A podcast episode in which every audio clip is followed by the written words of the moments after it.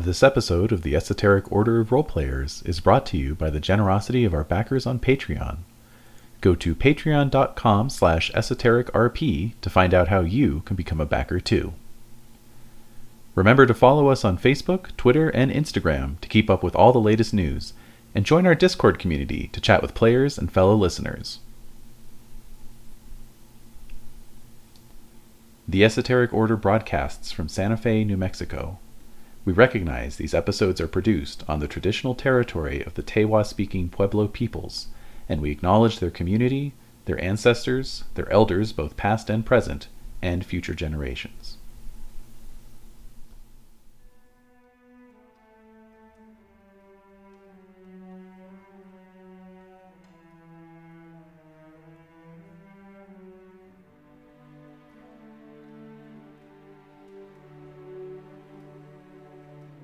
The Esoteric Order of Roleplayers present The Great Game, a Castle Falkenstein campaign, with David Larkins as the host.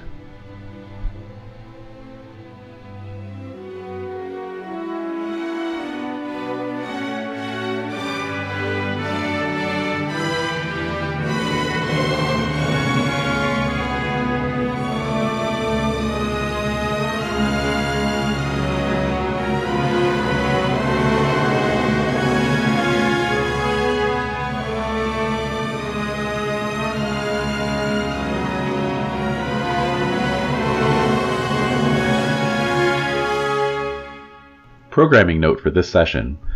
Unfortunately, Jade's microphone was giving her a lot of technical issues throughout the session.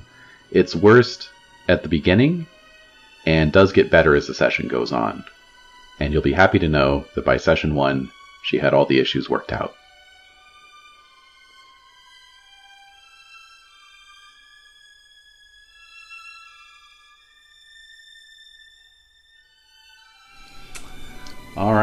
So, um, yeah, since I think everyone here knows at least one other person, but we don't all know each other.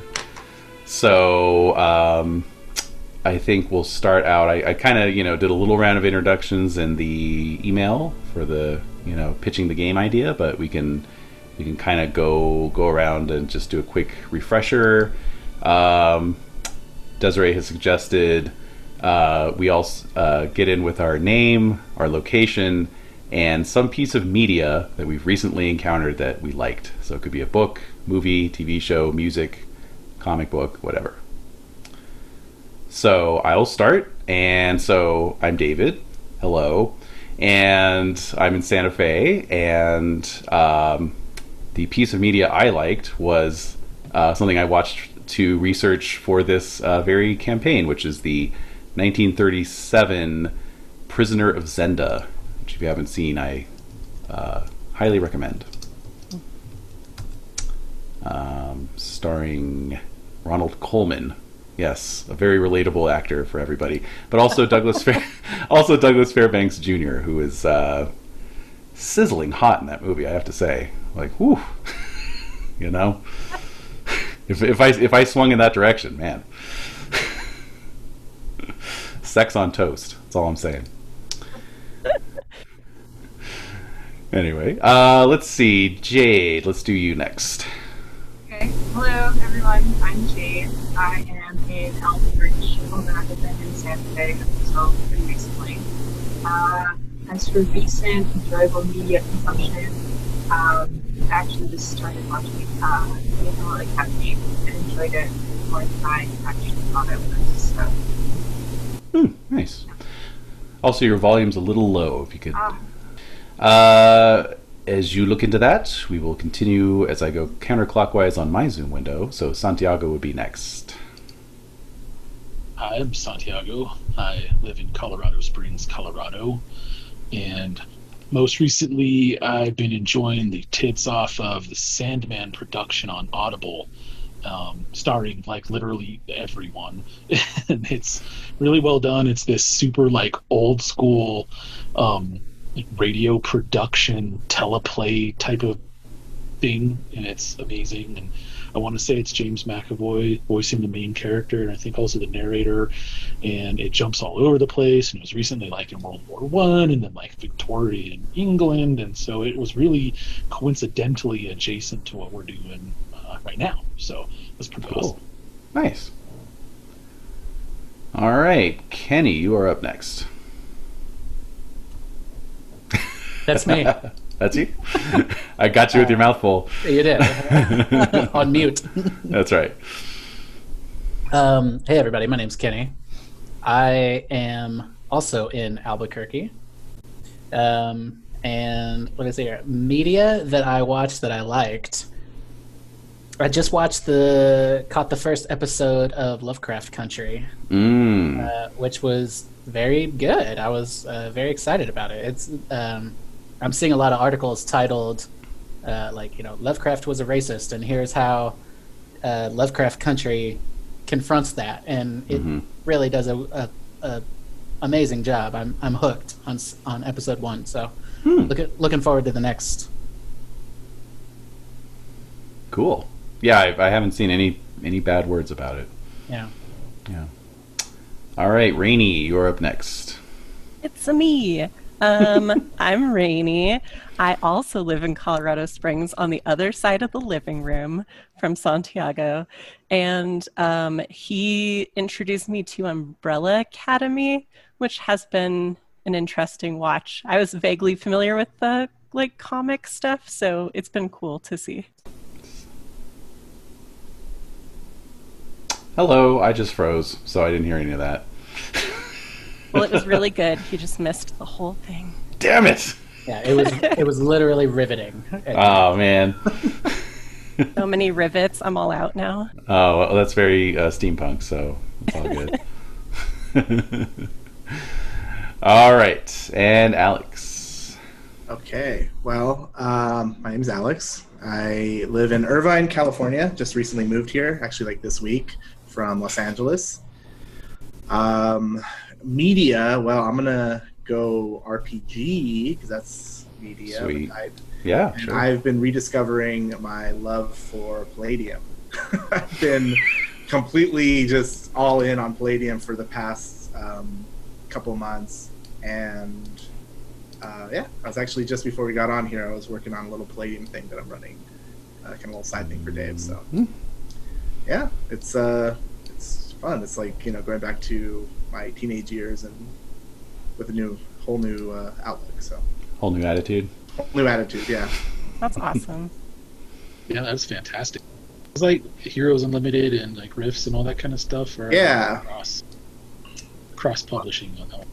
Yeah, the multiverse. Yeah. And I've also inadvertently, because I've been buying some products from Palladium.com, I'm now on Kevin Siembieda's mailing list, which is endlessly entertaining because he's like super self promoter and uh, it's just it's just amazing. I get these little treat emails every now and then that are just you know these giant blocks of text of him like talking about whatever, waxing Yeah. life or about Yeah. you know how much you need this new product. It's like yeah, it's like he treats the mailing list like his own personal blog slash uh, promotional outlet. So pretty I, hilarious. I respect the hell out of that. That's really great. It's just Yeah. a huge block of text too. It's like, oh, all right. yeah. well, and it is it is cool because like he uh, Alex got me to order something for them too, and like he actually like signs the title page of the of the game and does a little doodle, you know, and says like "Let your imagination soar" and stuff like that. So. a So. little dragon doodle in there. It's like, Yeah, yeah. And then he and then he personally packs all the all the orders too. It's very sweet. That's so cute. I know yeah, he deserves his own platform via mailing list. he does. I say. Don't we all? Don't we all? Jay, didn't you get a copy of Transdimensional TM, uh, Teenage Mutant Ninja Turtles at the used bookstore in Los uh, Las Cruces? I did. Can you Nice. hear now? God, it's, it's still very low. Really quick. Technology. Yeah, well, you know, it's inevitable. Yeah, she's a fickle mistress. Quite so. Weren't you having an issue like that once, Alex, where it was like you just couldn't couldn't get the volume up on your mic, and then it was Yeah. turned out to be some setting on your computer or something. Yeah, I think it was that I had actually go into like the microphone settings and do something weird with it, or it was like it was using some weird driver or something. I don't know. I just kept Yeah, pushing yeah. buttons until it worked. Uh huh. Yeah, that's the way. Audio issues are the bane of my existence, man. Yeah. Yep. I downloaded. Listens to your episode and like you're a little quiet, and I'm like, I will choke you out. Spent 18 hours fixing that. Fuck you. I did. Uh, I just recently downloaded like a voice, kind of a voice changer, but more just so I could EQ my own voice. You know. Uh, Mm, mm, mm. But man, it was like, oh, you got to download uh, this and this and this, and I'm like, okay. And then I did it, and I hated it. And when I uninstalled it, I had to like reconfigure all of my audio drivers, and Oh. It was literally a nightmare. It was a waking nightmare. All right. While we're waiting on that, I'm going to try to get a light so I'm less spooky. Okay. I mean, Turn off the this. lights so you're more spooky. That's right. Just be a pair of glowing red eyes. just get like an under, Found underlit. That's right. Underlit. I could do that if I didn't care about my phone battery, I guess. I just True. have the spooky underlight the whole time. Just like, hello. Uh, ah, oh, too spooky, too spooky. ah, this I, isn't a horror game. how do I close this? it wasn't. And if we were recording video, you could like overlay the Stranger Things theme for that part. right.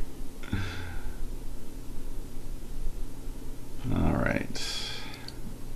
Speaking of which, I'm kind of looking at if I can put in some background music just to, you know, carry us along. There are no there are no playlists on Spotify called Castle Falkenstein, and I'm very disappointed. That's How impossible. rude. I know, you know, seriously. All right, I got you. I'll make one right now. There you go. Oh, I was you gonna say my my niche sense is going off. yep. Oh, Jade's back. Hello. There she is. Can you hear me better now? Slightly? Okay, let me see. I just pulled out the microphone. For some reason, it seems like maybe my microphone jack is jacked. That would make sense. So Yes. headphones are working well, but my input is not working well. Okay. Right now, I'm just using my laptop microphone, and I'll see if I can get something better for next time. Perfect. Okay, well, let us jump into it. We'll we'll just sort of muddle our way through uh, and uh, see what we can do here. So, um, let's see here. One thing that would be good to know is that I know some of you know Castle Falkenstein. Jade, you've actually played Castle Falkenstein before. Um, Kenny, did you say that you bought the rulebook? Yes, I bought the rule book. Um, however, reading it, I was like, "What is this? The fuck is this? what is, where, where are the rules?" yep, it's that kind of game. So, oh, I'm gonna love it already. yeah, it's very it's very loose. Um, in fact, like I think it was my first introduction to the concept of LARPing because the rules are so simple that they're basically like you could just totally LARP this or quasi LARP it, you know, without even changing the rules, basically. So, um, I never LARPed it myself, but it was just like, yeah, they're spending all these pages talking about. It. I'm like, what the hell? So, um, yeah, no, the rules are very, um I would say, qualitative. Uh, they're very like narrativist. So um, it's really just about kind of like coming up. I mean, you've all got these character ideas, which is great. And so, and that's why I kind of wanted to get that discussion going through email ahead of time, just so everyone would have a chance to think about it and wouldn't be too on the spot. Because really, it is just kind of like envision your character and then write it down. You know, it's like uh, role playing games for the gifted program kind of thing. Um, but um, but yeah, so we'll get into that, and just to sort of reiterate, uh, what I'm planning is um, uh, the the sort of the home base of the uh, campaign will be Paris, um, but we're actually going to start in Vienna. Uh, and um, the the basic setup, which we'll get into uh, next week when we start the game proper, is that uh, all of you have booked passage to Paris along a or on on board a new type of uh, steam train uh, that is powered by a Babbage engine. So it's like a it's like an artificially intelligent steam train. Uh, so there's no way any of that could go wrong. Um, and I'm sure it'll be a smooth ride. Is this Right. is this just horror on the Orient Express? ah, you got me! Damn it! I was hoping I was hoping you would notice. I wish. I think I still need a healing period from that. yes, you do. I, I think we're all Jade and I are both still recovering from when we played it. Um, so, um, but yeah, so that's the basic setup. Uh, it's this new kind of state of the art uh, train. So uh, the great thing about that is that your characters do not necessarily need to know each other. If you want that to be an aspect of your character, like that you know one of the other characters, totally fine, totally cool. If you all know each other, also fine but don't feel like you know it's like oh how do i fit into this group the group is going to be forged in the crucible of this uneventful and peaceful train voyage so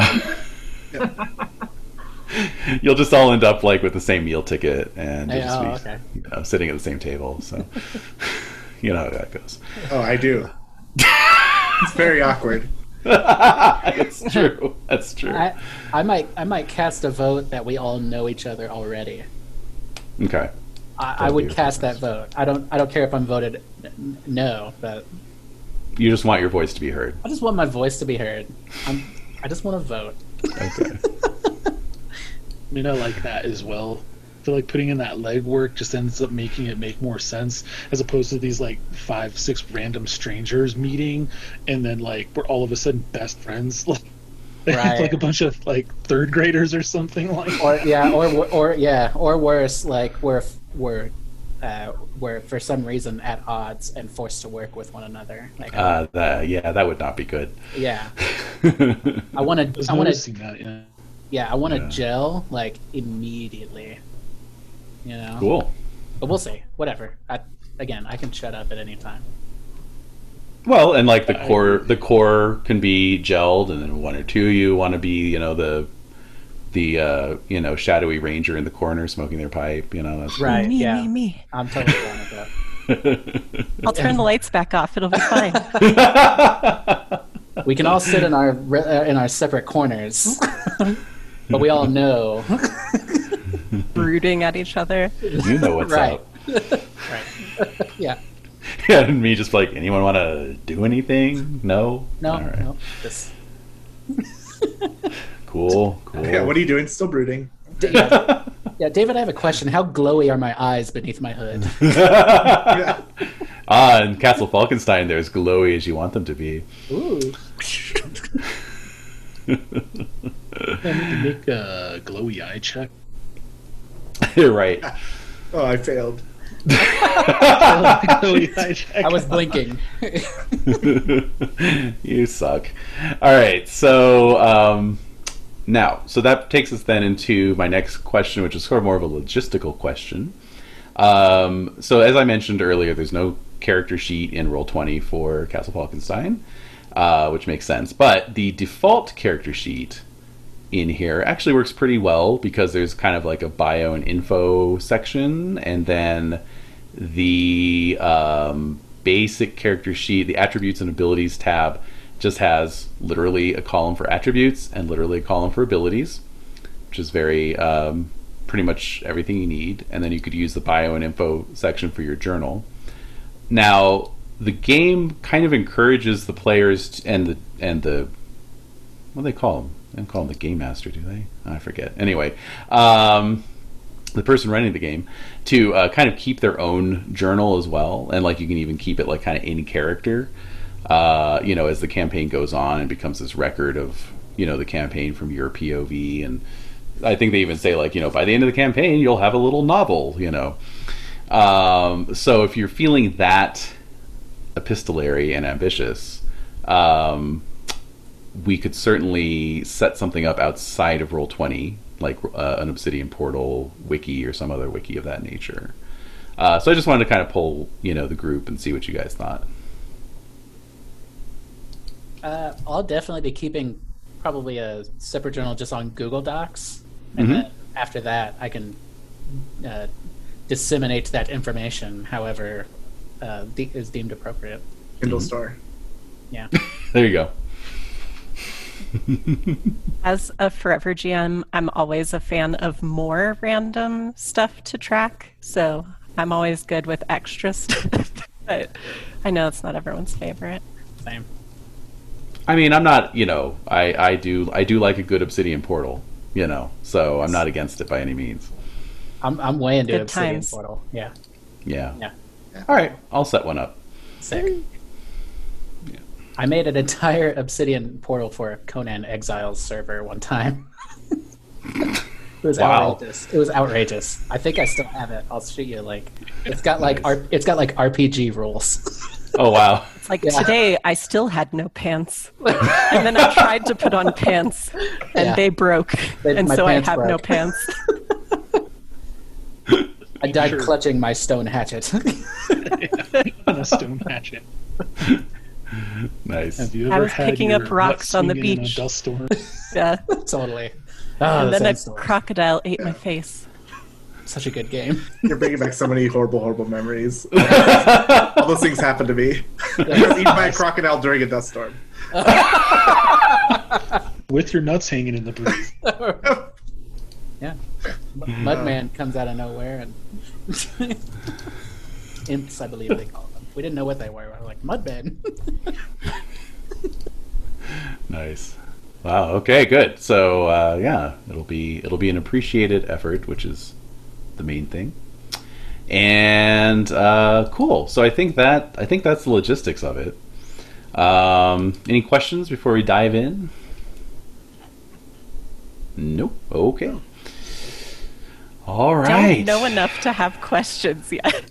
Yeah, right, huh? Oh, okay. I guess that was that would be another uh, thing. So, you know, I, I did I did send out a little bit of information about the setting or links to information about the setting, but uh, I guess just to kind of do the elevator pitch once again.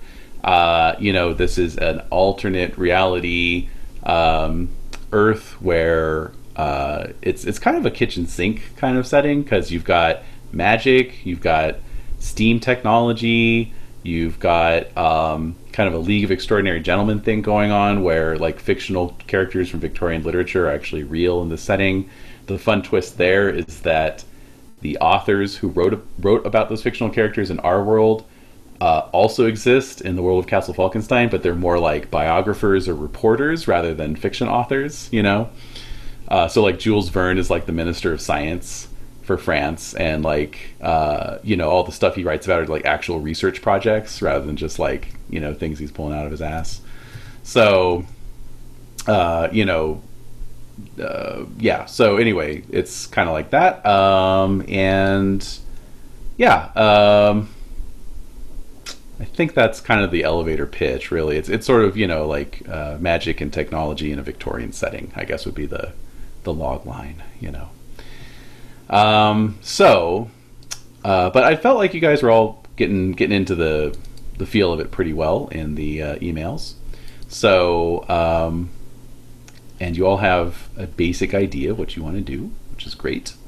So I'll just give you a quick overview of how character creation works, and then we'll just kind of go through it. And like I said, it's just kind of just writing things down. Uh, I have a bunch of prompt questions I can ask you. They'll kind of get you thinking and filling in details, and then there'll be some additional details that you can, um, you know, ask me about, like specifically for your character and, and so forth. So, um, so yeah, so your your character sheet is your diary or journal, uh, whatever you want to call it, and so there. This is how you just kind of uh, quantify to a certain extent your character, and then keep track of their story. And as they say here, it's uh, it's where you will start the story of your persona so far, what he or she is like, what he has been doing, where he's going next. Second, it can be used by both players and hosts to write down any offstage activities that may occur between entertainments. Ah, yeah, that's another another aspect is you can kind of, you know, do the um, downtime uh, stuff by using your diary. And then lastly, a diary is used to write down your character's goals and what he or she has accomplished towards those goals, an experience log of sorts. So, um, we just start off basically with uh, the primary question, which I personally never like to answer this question first, and if you don't as well, that's fine. But the question is, what is your name? I knew that was coming. I felt this cold chill go up my spine. Right. know. I literally just pulled up a tab that was like character, random character name generator. shit, shit, shit. Frantically searching. Like, oh god. it even says here many people like to skip this step until after they've answered all the other questions first. For them, the name is the capstone of inventing their persona and can't be done until they really know it well. So, I don't know. Maybe, maybe. I mean, everybody else. I feel like everybody else kind of has more of an idea of who they want to play. Uh, rat, uh, uh, and I do not. uh, I'm kind of like I. I love the idea of being like the um, kind of like Egyptologist ish. Uh, I'm like, I'm like, okay, I have two goals for this character. One, they have to wear a fez, and two, I want them to say "see you in hell" at some point. So, so you're gonna write that as a goal in your character Those are my diary. That's my whole arc. I wish one day to say "see you in hell." Totally. I will exposit that in character if need. right. That's good. That's a legitimate goal. yeah, I, I, Yeah, I, I can't have, be mad at that. Yeah. No. Mm. I, ju- I have no idea. Like, I uh, I love like uh, I think I read somewhere about like what are what Americans are like in this. Mm. Uh, America's kind of a weird like there's like indigenous shamans that like totally changed the course of history for America. Yes. Uh, but I don't know if Americans are still like like am I Brendan Fraser from The Mummy or am I like Bill the Butcher? like Uh, yeah, it could be either one. Um, yeah, the uh, the version of America in the world of Castle Falkenstein basically stops at the Mississippi River. Um, there is a Bear Flag Republic in California that's its own thing, ruled by Emperor Norton First, of course. Um, and um, I think there's a Republic of Texas, but I don't know off the top of my head. But otherwise, the you know, even though this game is from the '90s, there is no Confederate states, which you know, hey, cool. Uh, the the Union won the war, Nice. um, but there's a lot of you know, like they they don't shy away from like sort of depicting this because it's you know it's the Gilded Age, right? So it's like the robber barons and you know these these cabals of. Uh, hyper capitalists who are kind of like running the country from behind the scenes. And um, I don't know, Kenny, if you noticed, since I know it's germane to your interests, but uh, one of the sorceress lodges is the Masons, right? The Masonic Lodge Oh. uh, in Europe. And in Europe, they're like kind of the the OG, you know, Masons, and they're you know the good guys. But in America, they're like the American Masons, so they're like actually part of the problem. Totally. Which- yeah, you know. So um, yeah, There, there was a whole quick history fact. There was a whole political organization that was just straight up called the Anti-Masons. Yeah, the anti-Masonic Party, right? Yeah, I know. And I'm yeah, like- yeah. I'm like, we won. right. So, um, so anyway, yeah. There's there's a whole uh, very interesting supplement on America for this game. that, uh, Interesting. yeah, it's uh, it's a different flavor of game, and it's definitely much more like Wild Wild West, you know, the show and or movie. Um, so it's um, kind of that feel of like a lot of like a lot of like kind of government shenanigans and who can you trust and you know sort of this paranoia but also like secret agents and you know stuff stuff of that nature uh, but then there's also like you know you could be a, a bayou pirate uh, down in the Gulf of Mexico, or you know, you could play Native Americans, or you know, there's a lot of different options. So, it, but it's just a totally different flavor of the game. So, I wanted to stick with the you know the core rules. But if you're an American in you know the old world, that's totally fine. Okay. Uh, yeah, I, I would love to hear what everybody else is thinking. If Mhm. if uh, if you know, but you know, just Yeah, so I totally. can kind of figure out where I fit in and all this. The next question is where do you come from? So that's you know it's fine. We're kind of bleeding over into that. Uh, does anyone actually have a name picked out? I guess would be the main I question. do. Okay, what do you got, Rainy? Um, my character's name is Astrid Faraday. Nice. Um, and I thought that she was just going to be um, from Sweden because that's fun and relevant to me. But now there's this Bear Flag Republic, and now I might have to do that. and Jade, you raised your hand. Uh, yes, I chose uh, Brexta, Poland. Nice. Excellent. And where are you from? Ah, yes, I am uh, one of the, the fair folk, uh, the other people, um, from Hy Brasil, Mm-hmm. which is across the Vale. Excellent. All right. Anyone else with a name yet, or just an idea of where you're from? I got both. Cool. Go for it. Um, leaning Turkish. Um, Because being referred to as the Turk seems really cool. And, um, but um, to that end, I, I'm, I've got a first name so far, and I'm trying to zero in on a, uh, a surname, but Iskander is uh, the Mm. first name that I've got so far. Yeah. Nice. What about you, Alex?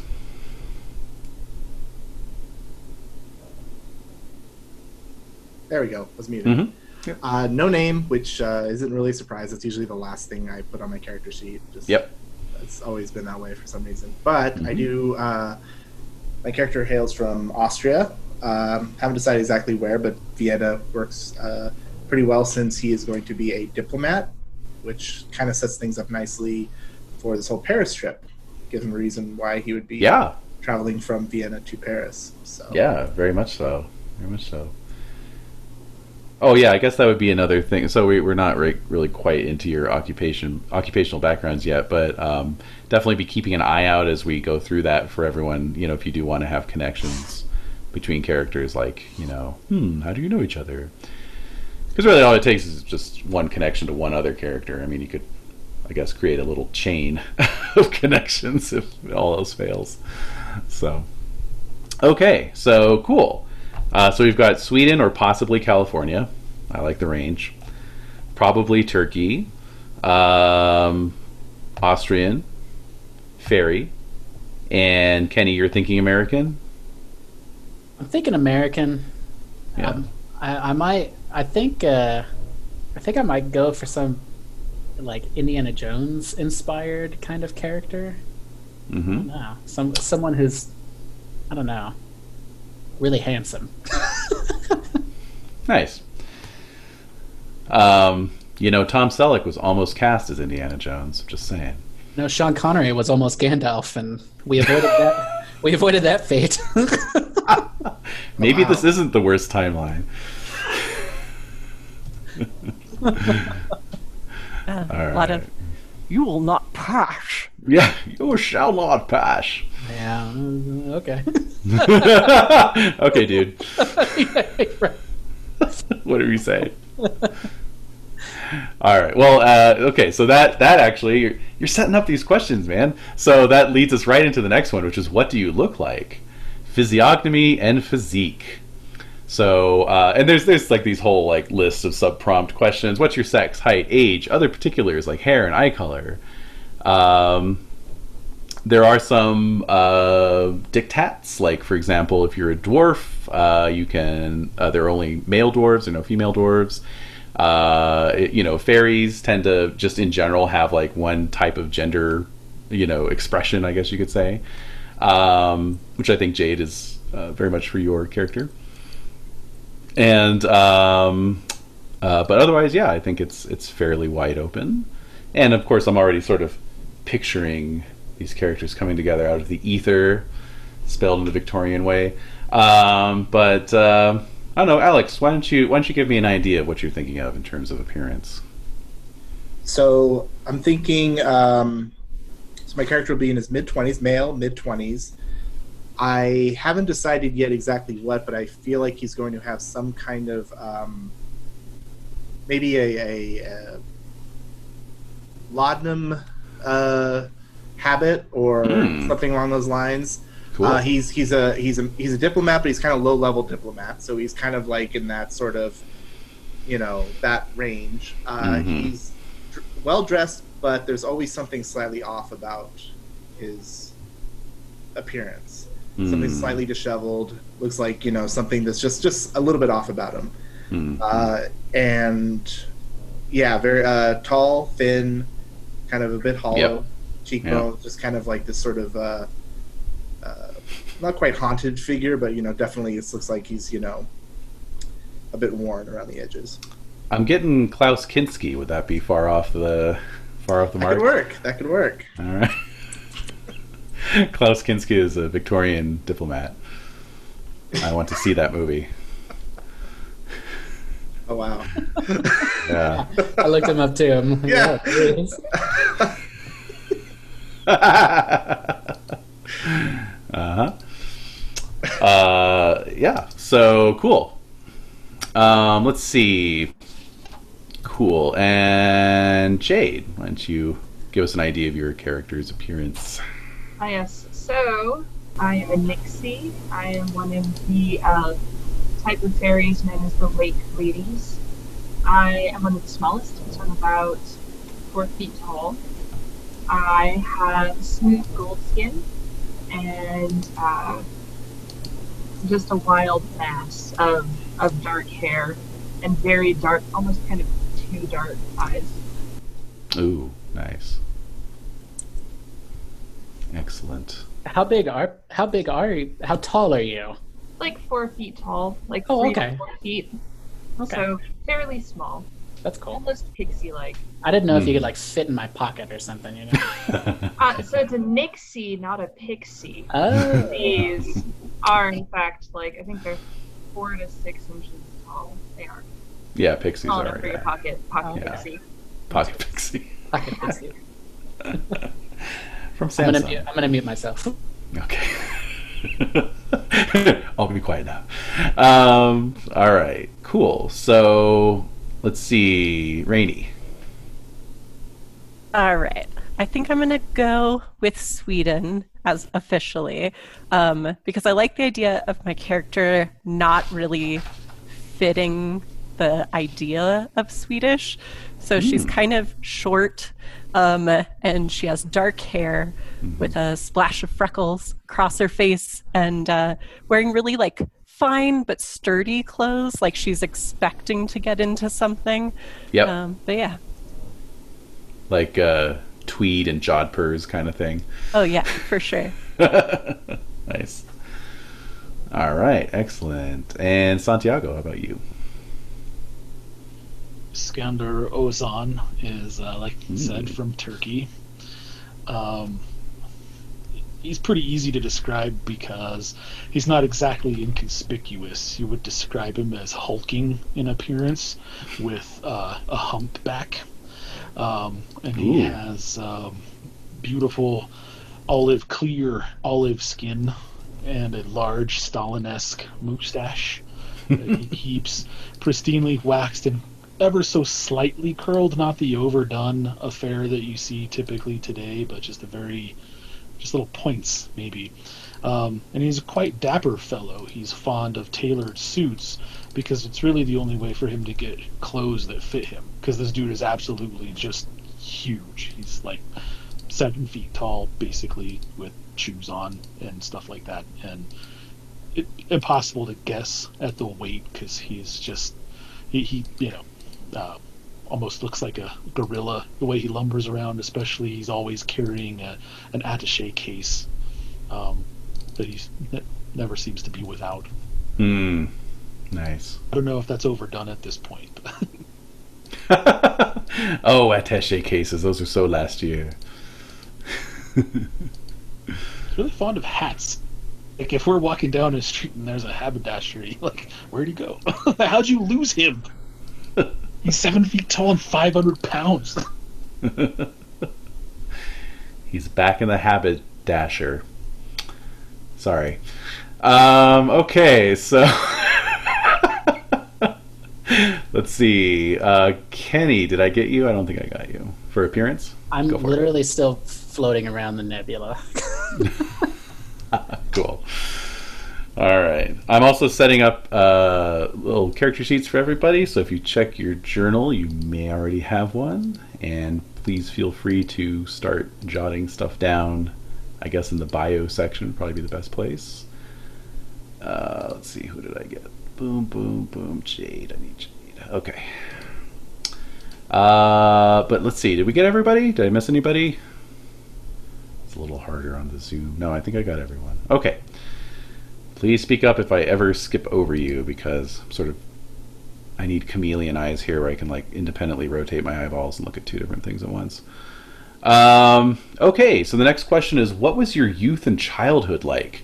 Describe your childhood and general upbringing. Did you have brothers and sisters? And if so, how many? What sexes? Were you legitimate or born on the wrong side of the blanket? A classic Victorian melodramatic plot device. What did your parents do for a living? How did you get along? And how do you deal with each other now that you're an adult? Were you wealthy, poor, or bourgeois? Did you go to school? And if so, what kind what kinds? Public, private, military, college? Were there any important family events or traumatic events that shaped the way you are now? Obviously, you do not have to answer all of those. Those are just to get your get your wheels turning. Uh, let's see. How about Alex? I'll pick on you. What are you thinking in terms of your childhood? Okay, so childhood. I want to say uh, he grew up in a um, household that was kind of, uh, you know, would be considered maybe upper middle class, uh, possibly with ties to politics or, you know, uh, diplomats. Like his his parents were kind of in that world and and ran in those circles. I want to say he lived somewhere um, maybe not maybe outside of Vienna, not really, maybe like Innsbruck or something, like a little kind of uh, smaller town. Uh, and because he grew up in that environment, he always wanted to get into it himself. You know, it's kind of like it was just kind of the family, you know, not business but kind of legacy. Uh, I feel like he probably went to you know private boarding schools and all that kind of had that sort of upbringing. He was very um, you know, as far as his well dressed, well put together aspect, you know, that was something that he just kind of gained through osmosis being in that environment. He kind of had this sort of path laid out before him where he would just, you know, he would get into being an ambassador, di- diplomat, uh, kind of in those worlds. His first job was as an attache uh, with the Seelie Court, and it was shortly after that very brief assignment that he developed his laudanum habit and started to come undone at the seams. And so all of this background that he has of this very proper upbringing, very impeccably dressed, very put together person, this one very brief uh, experience of his, one of his first assignments, kind of undercut all of that. And now where he's out now is kind of this slow unraveling as he's kind of just trying to pick up the pieces from what he experienced there. It was not like anything. It wasn't the unseelie court, so it wasn't you know horrible. It wasn't hellish, but it was very much a an experience that he had no uh, kind of basis for. I, I feel like like as a person, he's probably very likes things just so, likes everything very organized, likes things very. Uh, you know, put together, and this just completely unraveled all of that. And so now he's kind of like left in the state where he's still operating on some of those ideas, but he's also questioning all of them at the same time. Cool. Okay. Excellent. Yeah, I'm- just picturing him uh, every morning trying to, you know, uh, go into the whatever embassy or wherever he was like, you know, liaising with his Seelie fairies and like, you know, keeps getting his shoelaces tied together when he's least suspecting it, you know. it's just driving him Yeah. insane. yeah, yeah, little things like that. I think it's just all sorts of like little, you know, because I, I noticed in the uh, that review that you sent us of Mhm. Castle Falkenstein, it was saying that the Seelie court was very much like they were content with just kind of fucking with humans, you know, Yeah. just kind of, whereas this unseelie court were like, all right, we gotta get rid of like these humans gotta go. Yeah, they'll they'll straight up hunt you for sport. Kind of yeah. thing. So, but Yeah. the Seelies weren't necessarily like super friendly. They were. It was more just Right. kind of like their their idea of practical jokes. So I think for someone like my character who who didn't you know wasn't didn't have any real mechan- defense mechanism for that, he Mhm. uh, it just kind of yeah, it didn't break him, but came close. Yeah, yeah. Cool. Uh, so speaking of the Seelie Court, Jade, I don't know, like, you know, uh, I mean, what's a childhood like for a fairy? I mean, what do you think? Well, as everyone knows, uh, fairies are just uh, physical manifestations of pure chaotic energy, Mm-hmm. uh, taking on corporeal form as it uses us. So it was chaotic. It was a lot of just, um, yeah, being pure unbridled energy, I imagine, until probably a few hundred years ago. Uh, I was inspired to take form for the first time. Um, being one of the lake ladies and from uh, Hy Brasil, uh, the gateway from our side of the veil to uh, Earth is right over the ruins of Atlantis. And I, in my wanderings, discovered these ruins and was really fascinated by all of these uh, creations of humanity. Um, fairies uh, are incapable of imagination and of creation, and so we really uh, covet those things that we don't have naturally. I, I really just loved all of this this architecture and this hulking ruin and wondering um, how on earth did you come up with that? Nice, nice. I'm just picturing like fairies coming over to the mortal realm and like checking out all the penny dreadfuls and stuff. Like, oh my god, these are great. we don't have anything like that at home. Well, so see, this is the thing. My theory is that um, humans dream. I can't dream. But what you imagine is real. And so there has to be an earth where all of the things that you're dreaming are real and literal. And I am dedicated to finding that plane of reality. It has Damn. there if you imagined it, it has to exist, right? Because all these other things you imagined and they exist too. So, yeah, you- it's just how it has to be. That's right. That tracks. Yeah. That's adding a deep metaphysical spin to this, and I love it. I have a quick question. Yes. What is the year we're playing in game?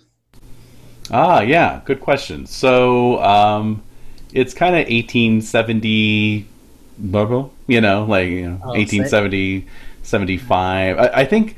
Let's see here. I'm trying trying to remember specifically. I, I, I know it's in the book somewhere, but um, I know that in the U.S. supplement, President Grant is still in the White House. So, uh, for all you presidential nerds out there, uh, yeah. So the the uh, the intro adventure is set in 1871. Okay, sick. So I don't, I don't see any reason to deviate from that. Okay, great. I've got a character. wow! All you needed was the year, Uh, and that's uh, really it. That's where I like to start. I mean, cool. what- as most questions, the first question I ask myself every day is, "What year is it?" That's- yeah, now more than ever. All right. Well, why, uh, since you got something there, why don't we jump in? What was your character's childhood like? Ken? Well, I'd like to uh, go back to the first question, which is what I look like. oh, of course. Please. Um, I am, uh, I would say, a grizzled, uh, elderly man, Mm. um, American by birth. Um, I've got uh, kind of like what imagine like Sam Elliott, I guess, kind of like slicked back, like long Sam Elliott hair, um, white um, chops, mutton chops. Um, I've got a uh, an eye patch that I I had an eye injury in the war. Um, and I'm basically like a cowboy. Like I'm, I I just walked off the I just walked off the set of Deadwood, and um, I have I I struck it rich in the hills somewhere. I got a lot of gold, and I figured I'd get the hell out of America and uh, make it to the make it to the mainland back back to uh, to England or Vienna, I guess is where I am currently.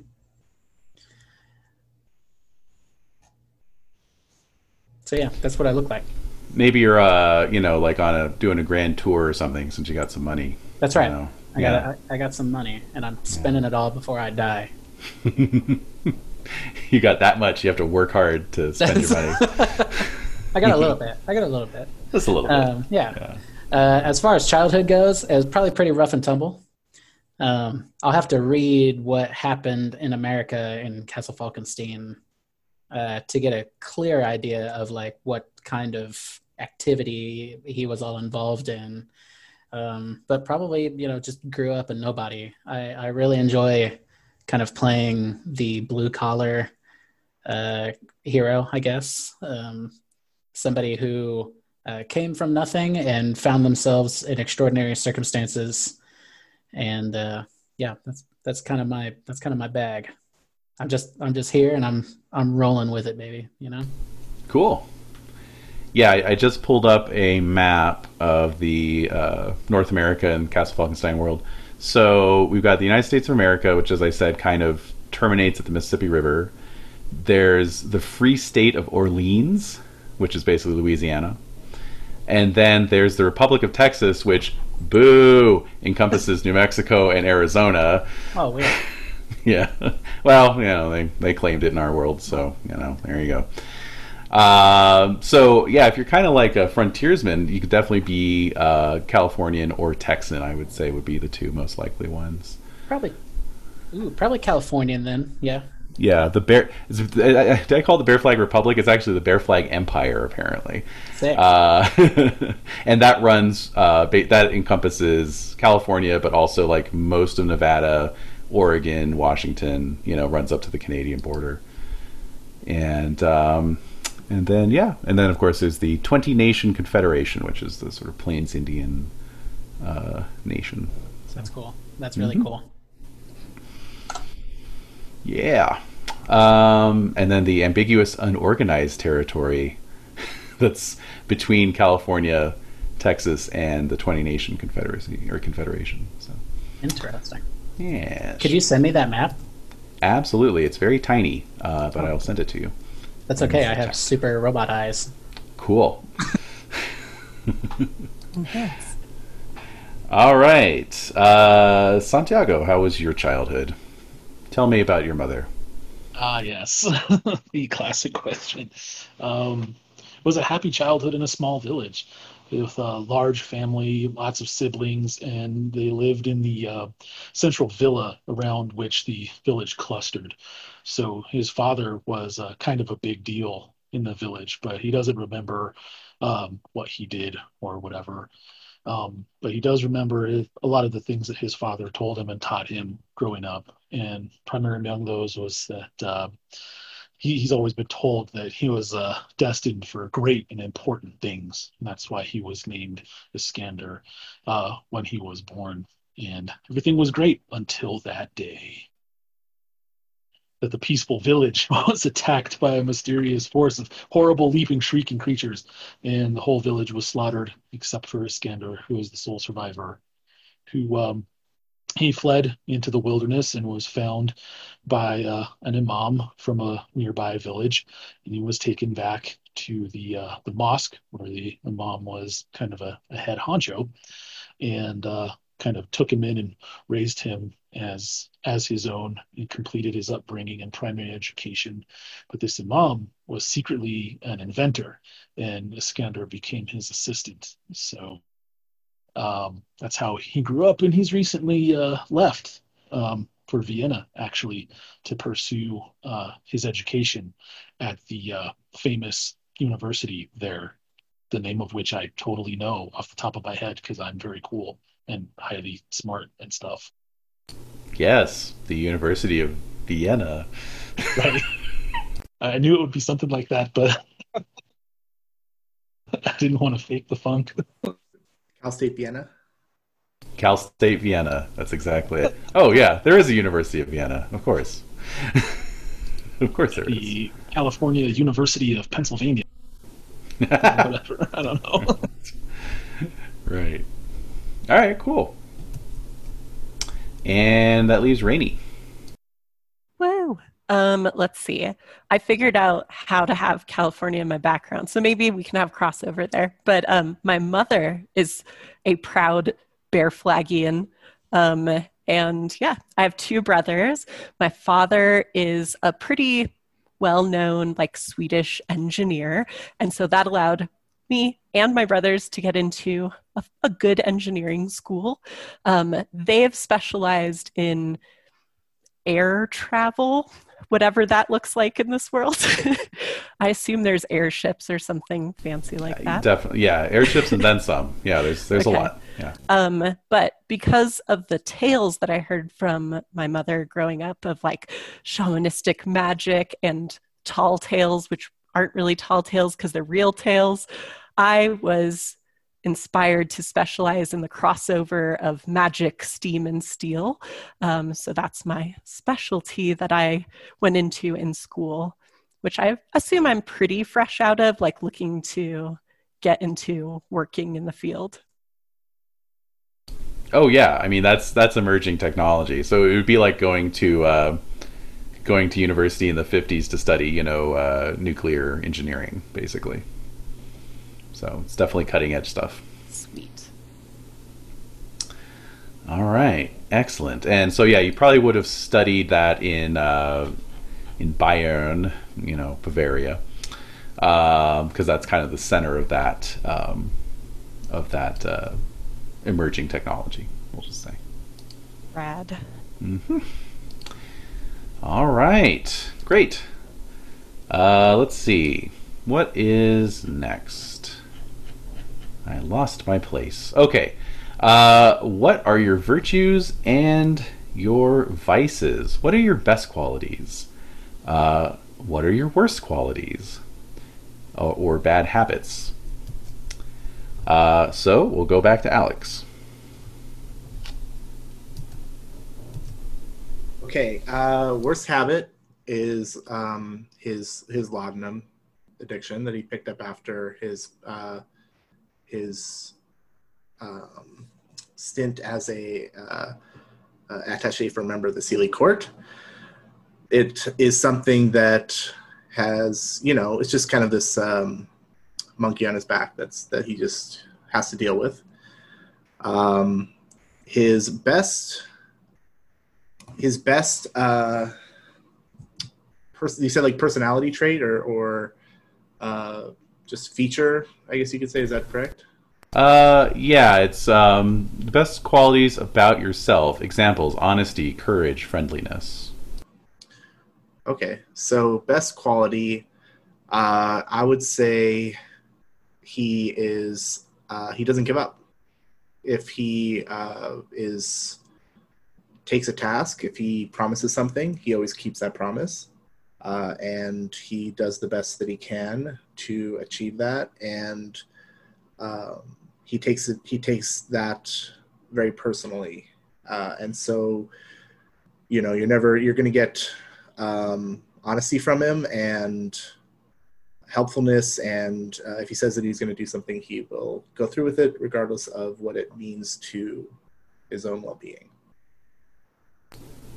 So honorable. uh, yeah maybe that's the shorter way of saying it yeah, oh that's, that's somewhere else. no, yeah, that's yeah, definitely cool. Uh, how about Jade? Virtues and vices. I mean, really, that's all a bit relative, isn't it? Um, I would say personally, I think that my best quality is my sense of humor. Everyone absolutely loves my sense of humor and my uh, jokes that I play on everyone. Everyone loves it. Super fun. No one has a bad time ever with that. Um, personally, I think that my best quality, though, is my curiosity. I like to think that it brings me just a little bit closer to having um, a bit of an imagination. I'd like to think that I can conjure unique thoughts all on my own, and that's probably completely false, but don't tell me that. Um, also, my kind are known for their pragmatism, so I'm certainly a fun fairy, but we're also known for being very no nonsense kind of fairies, and I think that really, by comparison, the rest of them are a bit silly. So you know, you won't find that here. Um, as for my worst qualities, I mean, I suppose you could also say my sense of humor uh, is probably not my most lovable quality. Um, also, I have a tendency to be a bit literal with how I interpret things that I'm told, and that can be a problem. I'm just I'm terrified at the thought of a fairy being like, well, I guess my sense of humor might be my worst quality because it's kind of like I mean, there's a few cases of broken limbs here and there with my practical jokes, you know. Yeah, that that's Is it? Are they crying from laughter? Most definitely. Or Definitely, yeah. Could it be? That's definitely it. Are they screaming in appreciation? Yeah, it could. Li- there's literally no other explanation. Good times had by all. No other explanation. my character is already in the fetal position because of that. he's first-hand experience with this uh, sense of humor. Uh huh. well, at least at least this one's more pragmatic, though. Maybe that's a little bit of a uh, a point of you know mutual understanding. Not quite as flighty. cool. All right. Uh, so Kenny, virtues and vices. I would say my. I would say my uh, my best qualities are, and I think these honestly just come straight out of the book, but it's it's what I imagine uh, for this guy too. Is that he's pretty courageous, uh, pretty brave, um, and also because he has so much. Uh, well, he's got a bunch of money now, um, and he grew up poor. He's very generous with his wealth. Um, so, like, if people need money, he's like, "Yeah, here, take it." You know, Right. Yeah, totally. those are my best qualities. Uh, my worst qualities are that I drink too much, and I'm an old dog reluctant to learn new tricks. Hmm. Yeah, I wouldn't. I wouldn't say I'm like a traditionalist, but I'm. I I'm like, like steam. Just get some coal, damn it! I'm like, Nothing that a horse and some and a, a good stiff breeze couldn't take care of. right? Yeah, you on a you on a train. You need tracks. On a horse, you can go anywhere, any which way. Magic. Just rub some dirt on it. That's right. Damn. just get some, just get some mud on you. Walk it off. Yeah. I always carry a bottle of super glue for any kind of right. injury of any sort. That's right. I had to melt Glue down my last horse to heal that I mean- wound. That actually works. It That's right. does. It Just for the does. record. No, yeah. I mean, that's uh, yeah. You can My- legit do that. My pappy Just don't use a cotton magic. bandage. That's Oh, right. God. Oh, God. That's right. Oh man. Okay, cool. Uh, so Santiago. Ah, yes. Um, I'd say that uh, Iskandar's virtues are uh, honest, protective, and relentless. And I think that going along with those those last two are um, not necessary not not necessarily courage, but more of a reckless abandon, and just kind of forget that he can be hurt or whatever because his drive to uh, protect those who are being uh, oppressed or um, bullied or similar is uh, overriding impulse. And if he has a goal, um, he's just relentless in pursuit of that. Maybe tenacious would be better. Not sure. Yeah, that sounds good. And how about vices? My biggest weakness is that I'm too brave. I tend to work too hard. Right. Yeah. Uh, no, he has a weakness for fashion and material trappings. He's not supposed to really care about that kind of stuff, but he's just really addicted to tailored suits, hats, pocket watches, especially. Um, he just can't seem to not acquire these things or to stop uh, buying them, and they'll be distracting and so on and so forth. And he constantly struggles also as a as a young man, uh, he struggles with constant temptation um, because he grew up, you know, in a mosque. Um, so now he's constantly tempted with uh, drink and the uh, company of lovely women who are all too eager to, uh, you know, part him from his money that could be otherwise spent on pocket watches and hats and suits and stuff. Me, me and you might get along too well. yeah. I mean, he's he knows he's not supposed to, but he's ready to party.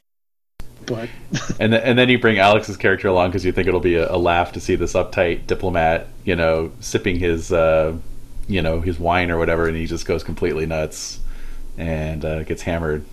Yeah, that sounds about right. Yeah.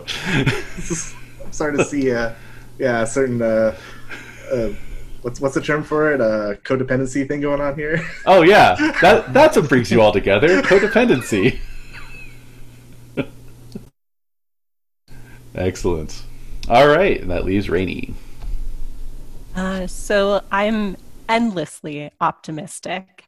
Everything has a solution. You just have to keep working on it, keep trying. Everyone can be better. You just have to give them the chance. Uh, just, I think everything can be great. You just have to work on it. Um, that's kind of my vice too. I'm more of a fixer and a doer than a listener. So, you know, if people try to tell me their problem, I'm immediately going to try to fix it, even if that's not what they want. Um, I can also be pretty naive. Nice. Okay, so that then brings us into once again the question was anticipated what's your style Describe the kind of clothing or dress you prefer, as well as any special quirks that affect you affect as part of that style. Many times, your mode of dress will be affected by the kind of personality you're playing. For example, you won't often find a mad scientist in a Worth ball gown. But take a look through the notebook, meaning the rule book, and you'll see all kinds of examples of what people wear in New Europa gowns, skirts, shirtwaists, uniforms, suits, all kinds of things. Obviously, we all know Victorian style, uh, so I think we've all got a pretty good idea of that. But uh, yeah, uh, let's see, Alex, how you picture your guy? So uh, he's well dressed at all times. Um, it's just from almost a, a habit, just kind of a, a, you know the same way almost that his uh, his accent or uh, you know the way that he speaks is just something that he picked up as a young child and growing up he has uh, that sort of uh, his his general the way he dresses, the way he carries himself is part of that too. Uh, but it is it's just slightly off. It's been um, affected by his mental state after his experiences, and it's nothing overt. It's not, you know, he doesn't have, you know, like it's not super disheveled or it's not something that's really obvious, but there's little details you'll notice that just seem a bit off. Mismatched socks, uh, you know, something in his handkerchief pocket that isn't a handkerchief, uh, tie maybe just slightly off center, or you know, things like that that kind of just lend him this this slight air. If someone who who is very impeccably dressed will notice it and notice that there's something wrong about it. It's not an affectation though. It's not something that he does kind of to uh, present himself in that way. It's it's literally his brain's a little broken, and he just kind of forgets things or acts in a certain way uh, that is his his kind of uh, outward expression of trying to fit together this puzzle that he had perfectly laid out that has now been shattered. And so he's just trying to like build the edge around it. You know he's trying to build some build this rebuild this puzzle and it's kind of coming together weird. It's coming together a little different than it was originally. So that's kind of his physical appearance i would say. Excellent. And uh, jade i'm very curious about this. How do uh, how do uh, Nixies dress in the mortal realm? Well, the great thing is, I can pretty much uh, conjure up whatever I want it to be. Um, I just had to have seen it before. So I think I typically favor very like loose flowing gowns, probably in like blue and green silk. Um, and I have just a terrible uh, love for for tiny little seed pearls. I probably wear kind of an ostentatious amount of them just some like long, long ropes of it uh, around my neck. Uh, otherwise, very little ornamentation. I think that I, again, have gold skin, so I sort of have a natural glow. Um, but I don't really need anything else. I have that like allure that's already built into it. So I think that especially due to my pragmatism, I'm not really interested in trying too much harder than that. I just sort of let my fairy charms work for me otherwise. Yeah, that makes sense. All right, Kenny. Well, I'm glad you asked, David. I uh oh oh I actually have the tab open here. I'm building a Pinterest board for which, Oh, which I nice. I like to do with characters. Makes sense. Yeah, it, I'm a visual learner. Um, so my character style, like I said earlier, very kind of Sam Elliott, um, like white hair. That I probably try to like dye red every now and again uh, to kind of seem a little more youthful. You know, uh, kind of maybe stay with the with the times.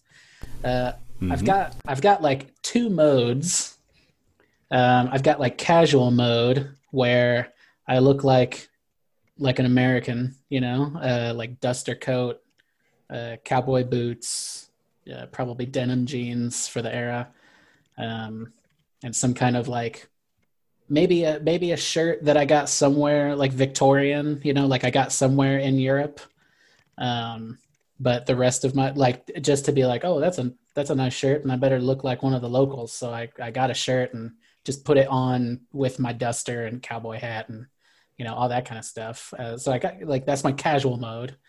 Um, and then when I uh, dress fancy and I've got to go to like lodge because I think I am. I think this guy is a mason. Um, although he probably joined, uh, he probably he probably joined lodge like when he moved to wherever he lives now in Europe. Um, not Vienna, which is where we are now, but Paris, I guess. Mm-hmm. Um, and when I go to lodge, uh, I wear kind of like a simple a simple suit, a three piece suit with like a, a timepiece. Um, but I have like a uh, I've got like a heavy jacket that I just wear like over my shoulders. Um, and as like a memento for home, it's got some like bison skin around the collar. Um, and I carry a I carry a cane that probably has like um, like a uh, an epoxied piece of coal as like the cane topper, you know. Nice. Now, um, you can. I I'm pretty sure you could just be a, a member of the Masons, but do you want to take that up to actually being like a wizard in the Masons? Do you want to be like a, a wizardly type? I'm probably I'm probably pretty new. Um, Yeah, I would but be, like I'd be a master mason. I don't know what that means in game terms. Are all Mhm. masons wizards?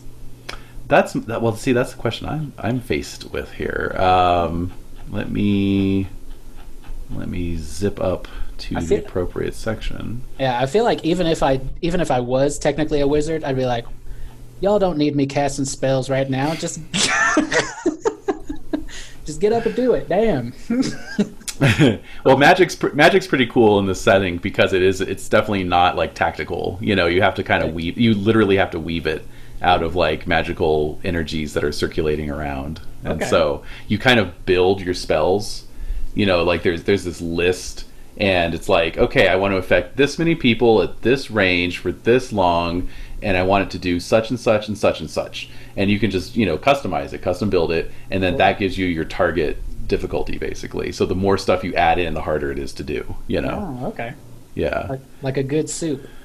that's right. so okay, uh, it's Real quick, is, is Yeah. anybody is anybody else uh, show of hands? Is anybody else like, ooh, I want to cast magic? Yeah, I'm not sure how magic would integrate with the techno stuff. I'm a technomancer, whatever that would be. you're a I'm techno not- wizard. I might Yeah. be. I'm, I'm I'm totally fine with being the party wizard. Um, if if nobody else is is uh, chomping at the bit for it. Well, I love the image of Sam Elliott with a buffalo skin lined uh, jacket as a wizard. Like that's pretty I mean- awesome. I mean, me too. Yes, please. Thank you. An eye patch, you. Yeah, Yeah, a sexy, sexy eye patch. that's right. Totally. that's right. Yeah, the eye patch. The Jarlaxle style. Oh yeah. hmm Oh yeah. All right. So, um, yeah, cool. We'll we'll kind of discover that as we go along. Um, If yeah, it, it, I get yeah, I'll I'll- I'll be a wizard, uh, regardless of what level of Masonic influence I need to be. Nice. Yeah, uh, I think it's kind of kind of left open. It looks like I'm just kind of scanning. So so basically, the way there's different like uh, magic traditions, different lodges and, and groups and orders, and uh, and what differentiates them is that they all have their own secret tomes that they don't share with anybody else, right? And then that dictates the type of magic that they're best at because they're the only ones who got you know uh, Paracelsus's you know Librum of this or that or whatever. so it looks like for Masons they are uh, they are handy with alchemy and they are handy with illusory magic. Mm. Hmm. I like that.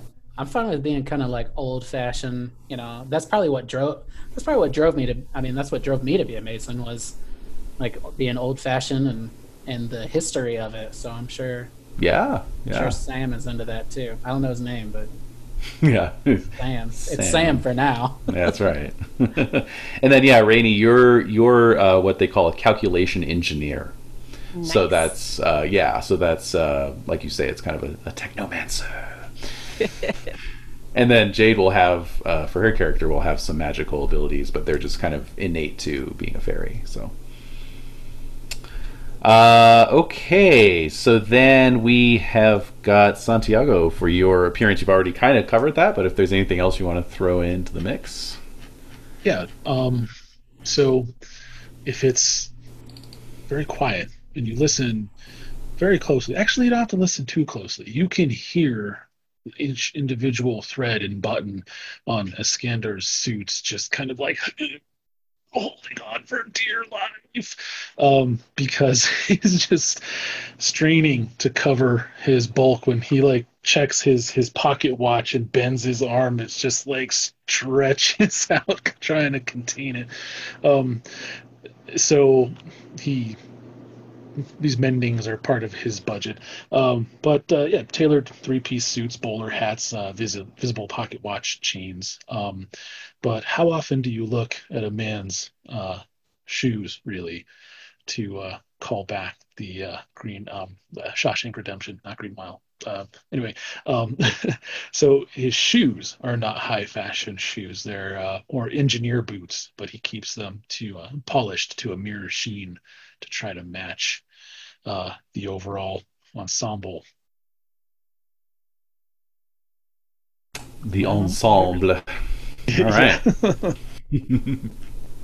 cool. And uh, Rainy, you've also kind of touched on this, but if there's anything else you want to add, Yeah, uh, so beside her like well-made traveling clothes, I would say they look pretty normal at a glance, but if you did inspect them, you'd notice like reinforced areas like the knees and elbows and all the hems and stuff are pretty sturdy. Um, and she has like a nice like brocade and leather bag, like her Mary Poppins bag, but it happens to have like her heavy work apron, some tools, um, and it should have her goggles, except she's usually actually have she has them on her head a lot because she forgets to take them off. Goggles. yep. It's not steampunk without them. nope. You gotta have the goggles. You can't do technomancy No. without goggles. I would ask you to leave the game if you didn't. All right. Uh, excellent. So uh, that is that part, and we are now on to the next part, which is as follows. And the next part, as I get to the page, shall be uh, okay, are you dashing or demure? Describe your personality in two words. For example, arrogant and headstrong, or friendly and outgoing. This is to give you a thumbnail view of how you relate to the world, a sort of mental summing up. I feel like we've kind of started to answer this question, but again, always add more. So, Alex, what do you think? What is are you dashing or demure? Are those my only two choices? Those are your only two choices. No, describe your personality in two words. Uh, okay. I'm going to say, uh, well, this is a bit of a juxtaposition, I guess. Friendly and aloof. Alternating that depending on his mood. So you might catch him in an aloof, kind of weird moment, or you might catch him when he's a little more outgoing. Interesting. Right. Uh, Jade, describe yourself in two words. Hmm. I'm gonna say curious. And can I can I think about that to like really like nail down Of course. second word? Okay. Absolutely. That for a little longer. Kenny, two words. like asking my wife for advice on this. I'm like, what would you Phone tell friend. somebody? Totally phone a yeah, friend. can I phone a friend? yeah. Okay. I would say, honestly, it's gonna be this might seem weird. Um, but we're not here to be normal. Um, I would say the first word would be romantic. Um, and in the sense that uh, this this guy he like romanticizes a lot, and I think that's kind of why he ended up in Paris. Was he's like, well, I got all this money, I might as well go somewhere fancy, and you know, he's uh, he gets on over to Paris because that's what he feels is like uh, what where like rich um almost uh, what's the word i'm looking for like sophisticated people go you know like he he i think he pines for that um grow having grown up poor with humble beginnings. Um so the first word would be romantic uh the second word i'm gonna have to get back to you on Sure 'Cause I- thing. I, I think that is will also have some kind of juxtaposition Mm-hmm. Mm-hmm. Okay. Santiago, two words. Boisterous and direct. Nice. So, unlike, I don't know, as a big dude myself and friends with other big dudes, when you're big your whole life, you tend to be, I don't know, somewhat more quiet and reserved because you always, you know, are kind of shushed, I guess. So you that kind of becomes ingrained and stuff like that. And It didn't take in Iskandar's case uh, at all. He, he's more of a Reinhardt from Overwatch, if uh, that scans with the crowd at all. Just you know, huge and very out there, and you know, don't worry, my friends, and that sort of thing. Um, and then direct ties into honesty, you know, where it's like, what's that on your face? Like, you know, he'll just straight up uh, charge right at something, but it's also um, social, you know, kind of like in uh, another Deadwood reference of, you know, have you ever thought of not charging directly at a thing and it just doesn't even cross his like planning process at all? Nice. That was two words, right? Yes. two words and then some. I uh, All right. i have my my second word Yes. Go. pragmatic Ooh, I like it. Romantic. That's one of my favorites. It's a good one. It's a good one. romantic and pragmatic. I've, so I've got this view of like an idealized reality, but I'm very practical with my executions, um, and I try to act sensibly when I can. Excellent. It, it's I may have made me. Whoops, I'm. We're all guilty of that. At Yeah. I mean, come on. least, Like every time, just a little bit, right? Yeah. Who are we kidding? Um, cool. All right. So, Rainy. Yeah, I did not make myself. Um, my character is outgoing and involved. She will jump into your conversation, ask you all about it, join your plans, go do the thing. All right. Cool. And Jade, you got a second one yet? Or are you still thinking? I do. It's driven. Driven. Okay. Cool. Nice. think that uh, I'm curious. I'm And driven. Yeah. married, but I definitely have an, an, an end for my means. Excellent. I love it.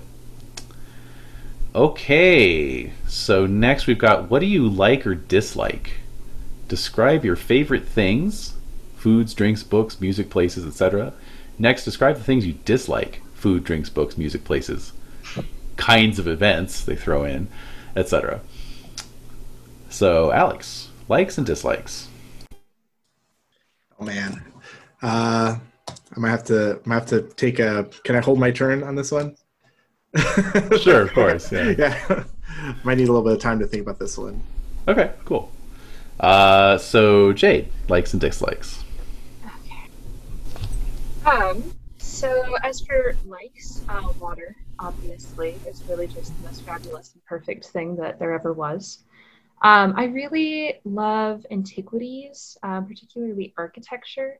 Um, I love, I don't know, the the age of things that have been made, the fact that they've lasted, especially since they last an awful lot longer than most of you do. Um, I also really like dreams. I'm really fascinated by the concept of creating something that you can't see or touch because that's so much of my life and yet I don't know, I don't have that that part that you guys do. Um, as for dislikes, um, you know, I don't think I don't think that I like I'm gonna have to say salty foods. That just doesn't call to me. It seems strange. Why would you do that to your food? I don't know what that is. Um, leave it in the water it belongs. Don't put it on your food. Uh, also, I'm gonna say I have a really big problem with people who have um, like like unkempt clothing. Like, why would you choose to look like that? You can look like anything. Why that? Why would Here, you- here.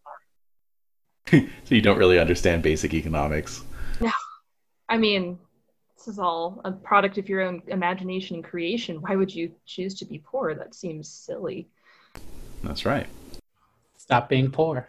Just, just stop it. Just Stop. imagine yourself less poor. I see a future for you as a motivational speaker. Or an Instagram influencer. Yeah. I feel like the fairies were kind of the original Instagram influencers. Definitely. Yeah. Yeah. All right, Kenny, likes and dislikes. Um, I have I have so far written down. I have one like and and two dislikes. Uh, the thing that I like is a good work ethic. Uh, someone who's gonna get off get off their buns, put on some boots, and go do the, do the damn thing. Um, the things that I dislike is flying. I don't like flying, and I don't like uh, fast change. Like I think change is necessary, we all like change we all like the future but we just need to take our time a little you know All right. So you don't like newfangled inventions. i i understand their place i just think maybe we need to work up to them a little Considering that we have two gadget-oriented characters, I'm I'm looking forward to a lot of uh, you know sort of snarking back and forth. totally All right, cool. So then we've got Santiago, likes and dislikes. I like quiet, peaceful places such as bookstores, churches, quiet cafes, and tea shops. Uh, I like well-made things, especially if they're mechanical, uh, like watches, clocks, cars, trains, uh, other gadgets, and similar. Any newfangled devices that are not uh, gimmicky, but well-made and well function flawlessly. Um, I love those, and I love trying to make them, and so on. Um, I dislike liars. I really dislike bullies. Um, I extremely dislike being personally dirty. And um, to that end, I dislike being in dirty, disorganized, uh, or unkempt surroundings. Things should be ship shape. You should know where every spanner and driver is at all times. Um, it's either in your hand or where it goes. why would it be elsewhere? Um, and uh, that's about all I got. All right, and Rainy. Um, so I like anything new. Doesn't have to be good or cool. Like new food, sweet. It's my new favorite thing. New creature, awesome. New favorite animal. Uh, anything new, I'm like on it.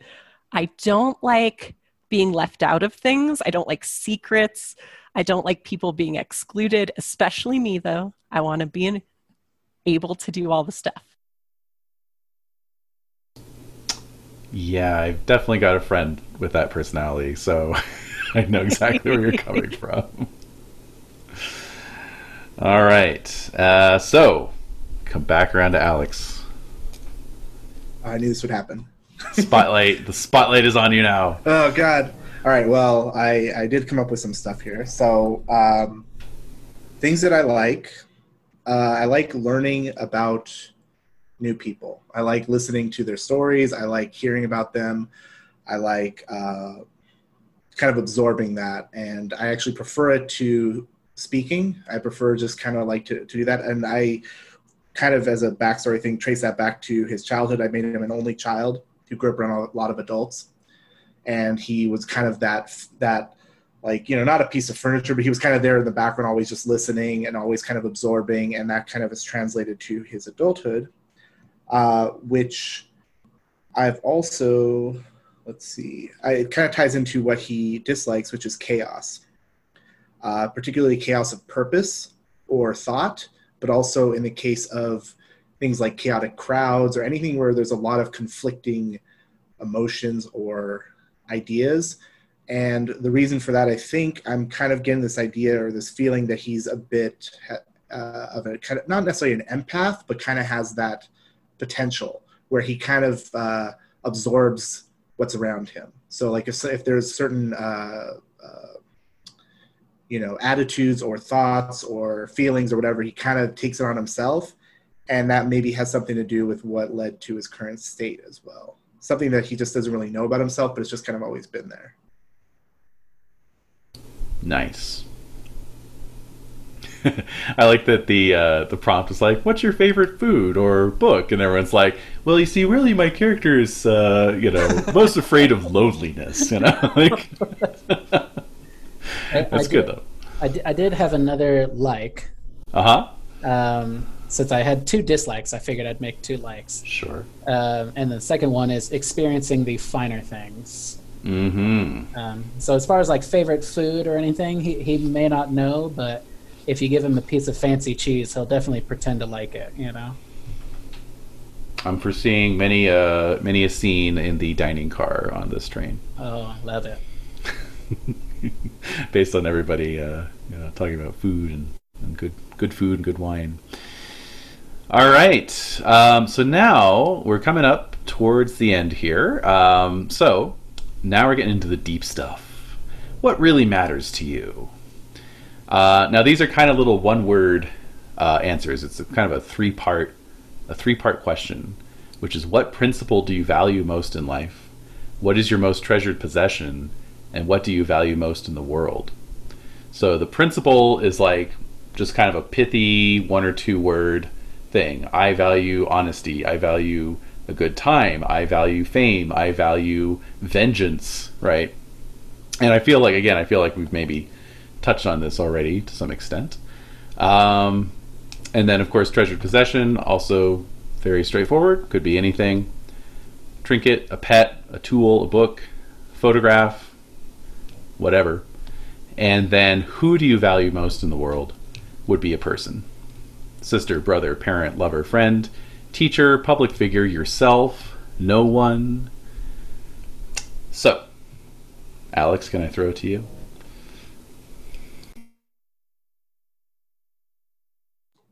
Sure. Uh, okay, so first up, what he value? What so what he values the most? What his what his most? Yeah, like what's your one word, like your your core value above all else? Okay, so I mean, I'm not sure if this is really. Uh, it's kind of, a, I guess, somewhat an informal word, or it's I'm not sure exactly if it's exactly right, but uh, the word copacetic comes to mind, Mm-hmm. uh, which he just values when things are in harmony. I guess if that's the right, if I'm thinking about the right uh, definition of that, when things are harmonious, when things are, whether it's in an interpersonal conversation, one on one, there's that certain feeling, or whether it's a meal, or whether it's a routine. You know, he just likes things to be just so, um, but in a kind of, um, you know, not a, a forced manner, but it just kind of turns out that way. When things turn out that way, he's that's his happy place. Being Austrian, could we say that he values Gemütlichkeit? Gosh, sure. I, I, that's uh, that sounds familiar from from old German class, but um, Yeah, it's it's a German language word used to convey the idea of a state or feeling of warmth, friendliness, and good cheer. Other qualities encompassed by the term include coziness, peace of mind, and a sense of belonging and well-being springing from social acceptance. Perfect. Okay, yeah. That, that I'll- is it then. I'll put it in the chat. So Thanks. Yeah, good. That's with a G, right? G A. Um, okay, as far as the rest of it, so so. Uh, Okay, right. Yes. Uh, so, Possession. what is a treasured possession, and then who do you value most in the world? Okay, so treasured possession. I'm gonna go with a pocket watch. It's it's a something that was given to him by his father, and it's always worked. And it's something that he uses as kind of a little bit of a um, you know something to remind him of of you know things kind of being in, in you know in correct order or or just operating correctly and it's something that got him through a lot of the weird times that he went through just kind of this uh it's a little bit of a pulp fiction-y kind of thing I was just going to say, it's like, you sure it wasn't given to him by his father's friend? yeah Uh, i held this uncomfortable hunk of metal yeah, exactly. now, uh, this being the world of Castle Falkenstein, it could be a dwarven pocket wa- pocket watch if you're so Okay. inclined. yeah i am that is that sounds uh sounds pretty cool All right. that, uh, so tr- and as far as the value person i'm gonna have to think on that i'm not quite Sure. yet. Natch. All right. Uh, Jade, how about you? Principal you value most, most treasured possession, and who do you value most? Hmm. So I think uh, the principle that matters most to me is discovery. I can't imagine or create things, uh, but gosh darn it, I'm going to learn about them, Definitely, yeah. all of them. Um, as far as my most valuable possession, it is my collection of journals and field notebooks uh, that I've amassed over the centuries, cataloging people's dreams. Uh, all of the friends, lovers, acquaintances I've interviewed over the years of um, the dreams that they've had. I've spent countless hours organizing, cataloging, and just trying to picture all of these strange and fantastical images they report having in their very own heads. Cool. And then, is there a person you value the most? You know, it's kind of a person's. Um, I I feel really strongly that the Atlantean people were the ones who really brought me into my corporeal form and inspired me to, I don't know, participate in in this side of the veil. And I really can't know them that they're already gone. That was a really big disappointment to me. But there's something that really just drives me to try and get a little bit closer to them since they were my first sort of touchstone with uh, the human world. Yeah, I imagine fairies experience time slightly differently, so it's probably like how we've all been experiencing this year, where it's like, really, is it is it still March or is it August or is it December already? I, I can't remember. And For well, sure. too, like learning that the concept of mortality that that was, uh, I still don't quite get that one. right, you have to be reminded. okay, and Kenny. God, I just had like the biggest wash of deja vu I've ever had in my life. Nice, you were meant was- to be here. I know, as I was like typing out my most valued possession, statement. time is a flat circle. That's right. Um, okay, so most valued principle for me uh, would be freedom. Something that I would gladly give my life for to ensure that uh, me or anybody else, for that matter, had the freedom that um, you know they were they were born into. I think everybody was born into freedom. Um, whether they have it or not, that's a that's a problem for for you know me to solve or somebody. You Americans and your ideas. That's right. I'm here to liberate everybody. Everyone Everyone in the shake it up. That's right. Shake it up. Um, my most valued possession is a deck of cards that my father had on him when he died. Um, I don't know what my father died of, uh, but when he died, he had this little deck of American playing cards on him, and I took that. It doesn't uh, it doesn't have a bullet hole through it, does it? I don't think so. Not yet. It's not th- it's not that dramatic. it's not that dramatic. Yeah, I'm a pretty. I'm a simple man. our our cards don't got bullet holes in them, and I Yeah, didn't. I didn't come from royalty. I grew up on the train tracks. I ain't no McGillicuddy. That's right. Um, and the, as far as my most, uh, the third question was the most valued person in the world. Yeah, who do you value the most? Okay. Man, that's a good question. I probably would say uh, my mom. I think my mom might still be alive, though she's probably old as hell. Ooh, you could like have letters home as part of your journal. Love that. Dear Yeah, I- Ma. Yeah, I definitely keep up with Ma, and I make sure that she knows about all the stuff that I'm trying here in the in the old world, and uh, I let her know all about the fancy cheeses and wines, and I'm sending her back, you know, money and gifts, and well, she doesn't need any money. I I set her up before I left. Um, but yeah, I definitely I keep up with Mom for sure. Excellent. Get choked up thinking about it. Oh my goodness. All right, Santiago. He's also quite fond of apple pie. Ooh, with a big old slice of American cheese on it, buddy. Nice, nice. That's awesome. That's right, you know it. So it's interesting that uh, you said uh, that freedom, and um, more importantly, um, the belief that there is uh, an inherent freedom to everything that breathes, because this is also liberty, is what I used to describe Iskandar's um, highest ideal. That every living creature is imbued with its creator to live its life, and anything that tries to get in the way of that is just inherently wrong. It's like That's right. a representation of, you know, the worm or the evil or whatever, and that liberty and freedom are the um, virtues that are, you know, aligned with um, the white and the light and so on and so forth and the good.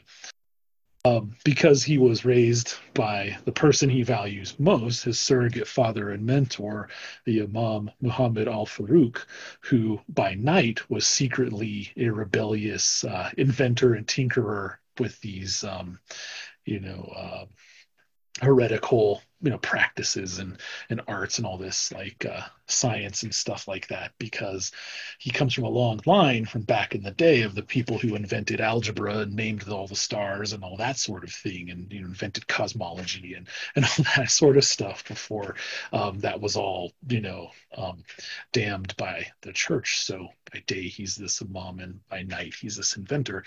And so that's where he got his uh, learned about this principle that you should question everything, um, and that you should never stand in the way of uh, liberty or anything like that, or anyone's personal liberty and so forth. And to that note, his most treasured possession is his toolkit, because with that he can, if he tries hard enough, he can make anything and fix anything maybe even death. Damn. All right. And Rainy. All right. Um, my my highest principle is ingenuity. I value people who can be creative and solve things, and that's what I want to be. Um, the person I value most is my mother because she inspired me to look into this magic and how we can work with it as part of our thing. And so my possession that I carry with me is her journals from her adventuring days, which is really just this collection of tales. So I love reading through it about like Pecos Bill and some blue ox that did a thing and all this stuff. I just, I'm into it. Pecos Bill. All right, cool. Uh, excellent. So, uh, let's see. Did we have Jade? Did you say you uh you were still thinking about your favorite person, right? Um, well, I sort of went with the Atlanteans. Oh, the Atlanteans. That's right. Who Yeah, it's kind of my, was? touch, my touchstone community. That's right. Who was thinking about their favorite person? I mean, Alex. Alex, yeah. Alex. Okay. Go. All right. Well, uh, in total uh, discord with all everything I've said before about his enjoyment of listening to people and and you know being enthralled by people, his favorite person isn't a person at all. Hmm? It's uh, his black cat, Katsiboo. Nice. Uh, it's a uh, yeah. He just uh, is- he was a cat that he kind of like a stray cat that came to him during his tenure as a diplomat, um, and kind of gave him a lot of joy. And uh, he's like s- a super tame cat for some reason. Like he's just kind of follows him around everywhere, even onto trains. So I'm imagining uh, he's he'll show up a little bit. no, no, I'm sorry. It's a strict no pets policy. You're You gonna have to leave the put cat, a cat behind. on a train when David is running a game. Oh, that's true. Actually, Alex doesn't know about blackjack.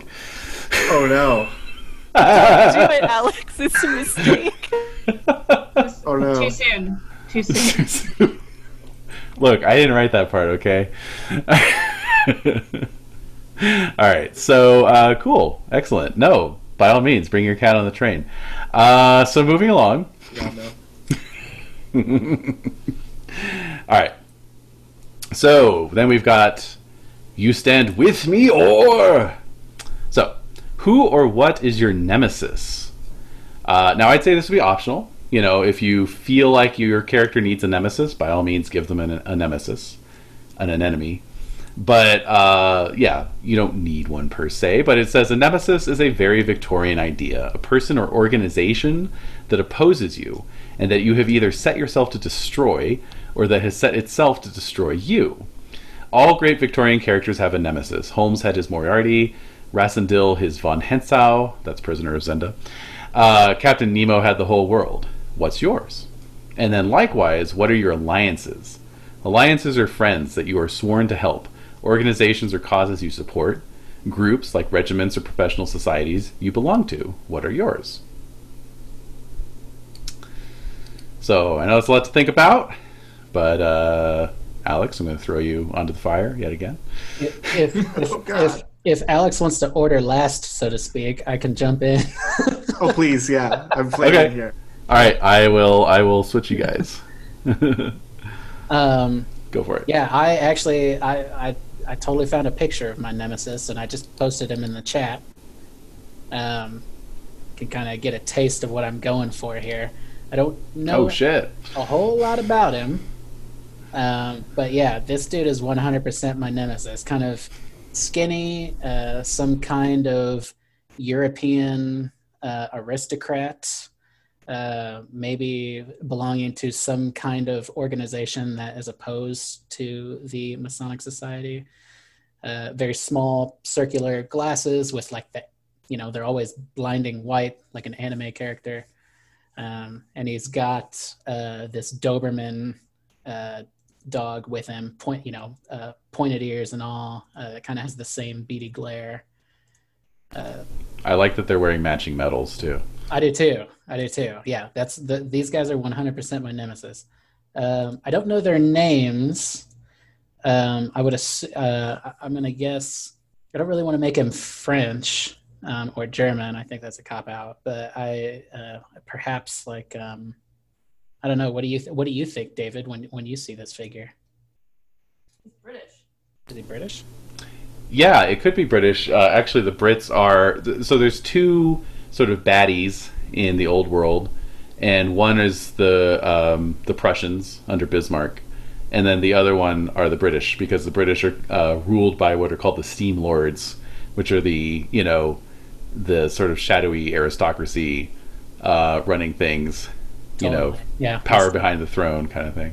this dude 100% is one of those guys. Yeah, Steam Lord of Britain. Yeah. Steam Lord of Britain. so he would be Sir something. Yes, exactly. Yeah. Okay, well he's he's Britain. I I, I kind of want him. Uh, this uh, will lean into your other interests or our other interests, David. Is I want him to have some kind of like Arthurian name, perhaps. Oh, okay. Sure. Um, yeah. I mean, Mordred would be the obvious one, but um, Any like low key villains? low key villains.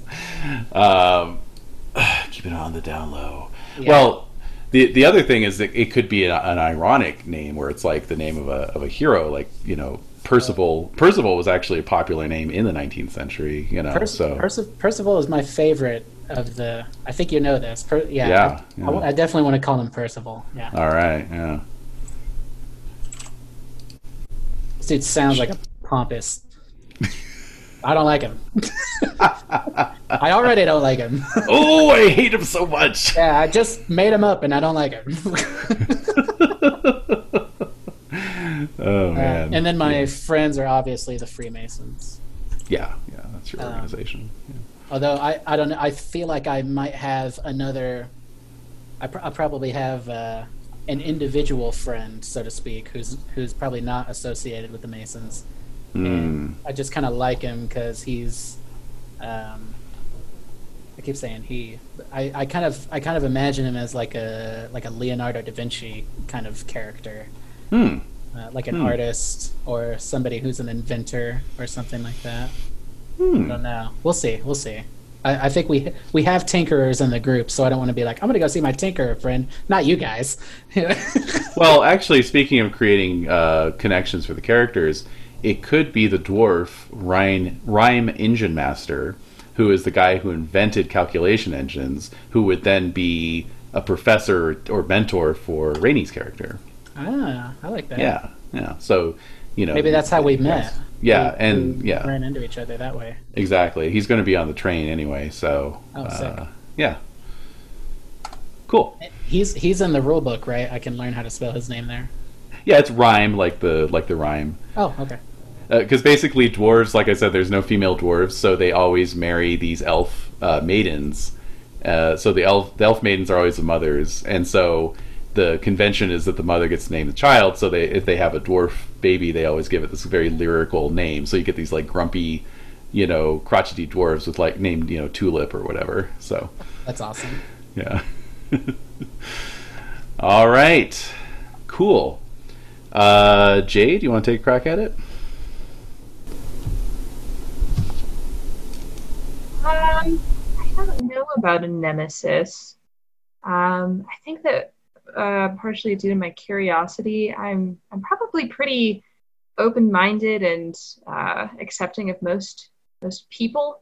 I think that I'm uh, maybe pesky to some, but I'd like to think that I I don't know manage to ingratiate myself um, because that's the the best way I'm going to get access to pretty much anything that I want. Um, if you want to go really big, uh, the you know the leader of the unseelie court is known simply as the adversary, mm, and he's a very kind of like Fantasia Nobody night that night on. Bald Mountain kind of thing. Yeah. Yeah, yeah, very scary. actually, that's a great point because truly, um, uh, as imperfect as they are, I really love humans. They're so fascinating, and the fact that they can create is is really beautiful. And the fact that his like sole purpose in life is to destroy them really, it seems incomprehensible. I can't imagine living in a world where nothing new is ever imagined. All right. And uh, how about alliances? Well, uh, as I mentioned, I'm quite charming and really uh, quite keen on getting what I want, especially information about these mysterious people below the waves. Uh, so I imagine I have some really solid connections with some of the uh, continent's finest architects, um, historians, uh, poets, um, anyone who can kind of give me that little clue into I don't know, that like sort of lost world as well as that like whole realm of dreams. So I'm I'm probably really uh, tightly knit into like kind of the academic circle for those reasons. Okay, cool. So yeah, you've got some some allies amongst the Europe's universities, basically. All right. And Alex, how are you feeling? Can you elucidate on your nemesis and alliances? Sure. Uh, okay, so my nemesis, nemesis, I've uh, landed on a, another diplomat, uh, someone in right in my age, same age bracket, actually, probably from either the same town or nearby, who's kind of been this childhood rival growing up. uh, and through some uh, string pulling or just general, uh, you know, shenanigans, he was placed in a much better position for his internship than I was. And as such, uh, he's advanced much further in his career, where I pretty much stalled and have kind of, you know, so it's kind of like he's sort of this, uh, you know, uh, image of what could have happened with my character or where I could have gone, at least as far as being in this sort of ambassador station type of thing. And uh, he lets me know it. So it's not like he's a very, you know, he's not out to kill me or anything, you know, crazy like that, but it's, he's just kind of this uh, a hole who's just always rubbing it in. And it's been something ongoing ever since, you know, my, ever since I was a kid. So, um, and maybe like you know the fact that he got this position was based on some kind of family tie or some other nepotism or something that went on that was kind of specifically done to sort of throw a roadblock in front of my character um, however uh, that ties into my ally and i believe that my ally would be although i'm leaving it open-ended um, would be someone from the Seelie court. Someone who either i was you know um, served under or or interacted with that this sort of you know it, it was meant to be this negative thing that was going to obviously would cause me a lot of trouble because just my personality and, and having to interact in that environment was just very much very difficult. But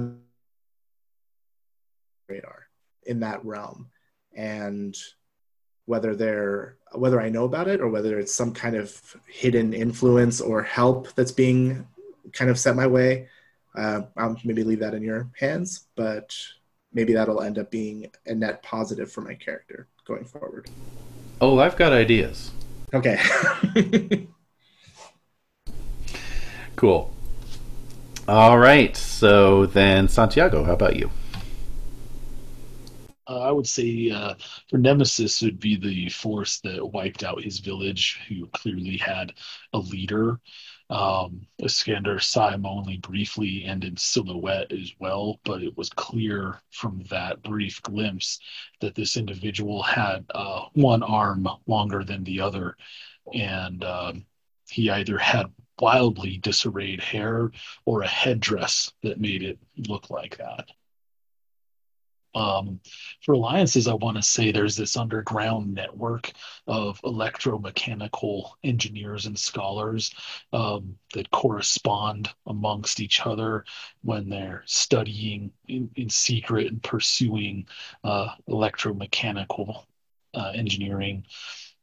Uh, because they live somewhere where they can't do so openly, so they try to learn amongst themselves. Excellent. Yeah, I'll have to look. There was a uh, Ottoman Empire supplement that came out for GURPS Castle Falkenstein of all things, uh, which I'm not very familiar with. So I'll have to do some do some reading in there and see what what the political and uh, cultural scene is looking like. But yeah, that's good. All right, and Rainy. So I assume that my ally is probably the same as uh, Kenny's character in that we both know Rhyme the dwarf. Yeah. Pretty cool. So I'll go with that. And then I have to imagine there's some sort of group or institution that's anti this new technology. Oh, God, yes.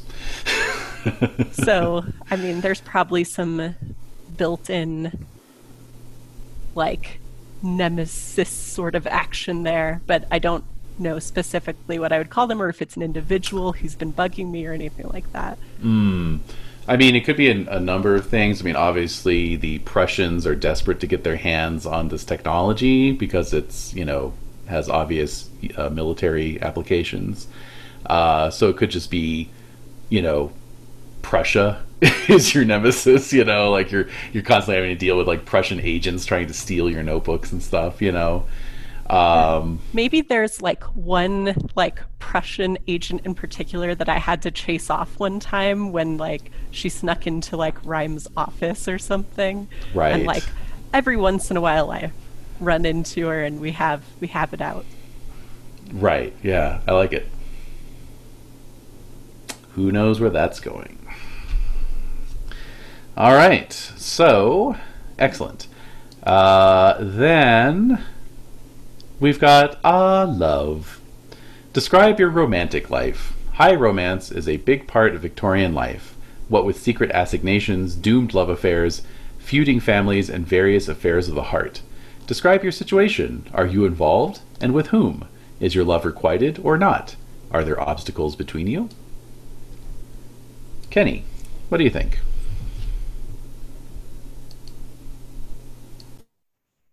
Bro, how you gonna drop that on me? oh, you're muted. Oh yeah, you you volunteered to take the first spot. Ah, you're right. Okay. Uh, my, phew, man, I can't imagine this dude's love life. Uh, he's probably, um, I would say I'd probably fall in. Well, well, let me see here. My love life. Let me hold on. I'm creating a character sheet as we go. Um, my love life is probably, uh, I wouldn't say fast and loose, uh, but I would probably say like he falls in love with he falls in love easily. Um, he's probably gone his whole life, um, you know, visiting like brothel to brothel probably, um, and especially in America.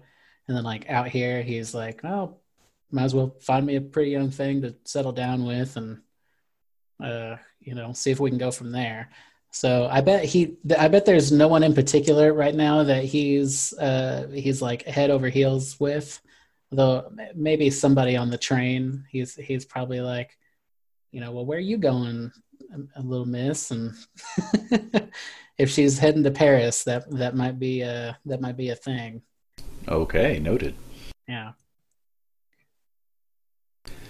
All right. How about jade do you have does does uh does the nixie well yeah they're, they're lake ladies so of course they have a love life jesus how's how, how's your love life well, as a Nixie, uh, as I pointed out, we're, we're far less silly than uh, the others of our kind. And so I suppose you could describe my love life as tidal, uh, usually very intense, very brief, um, and numerous, of course. But uh, I just can't quite let go of that um, I don't know that knowing that understanding that you know mortality is such a you know blink in the grand scheme of things, and it just really seems unwise, I suppose, to get too invested in any uh, any individual. I'm much more about um, ideas, concepts. I think that I'm certainly drawn to uh, creators and thinkers, but it's really their ideas that I'm into. They themselves, I get kind of uh, bored with, I'm sure, after a week or two. So you tend to have more like intellectual love affairs, would you say?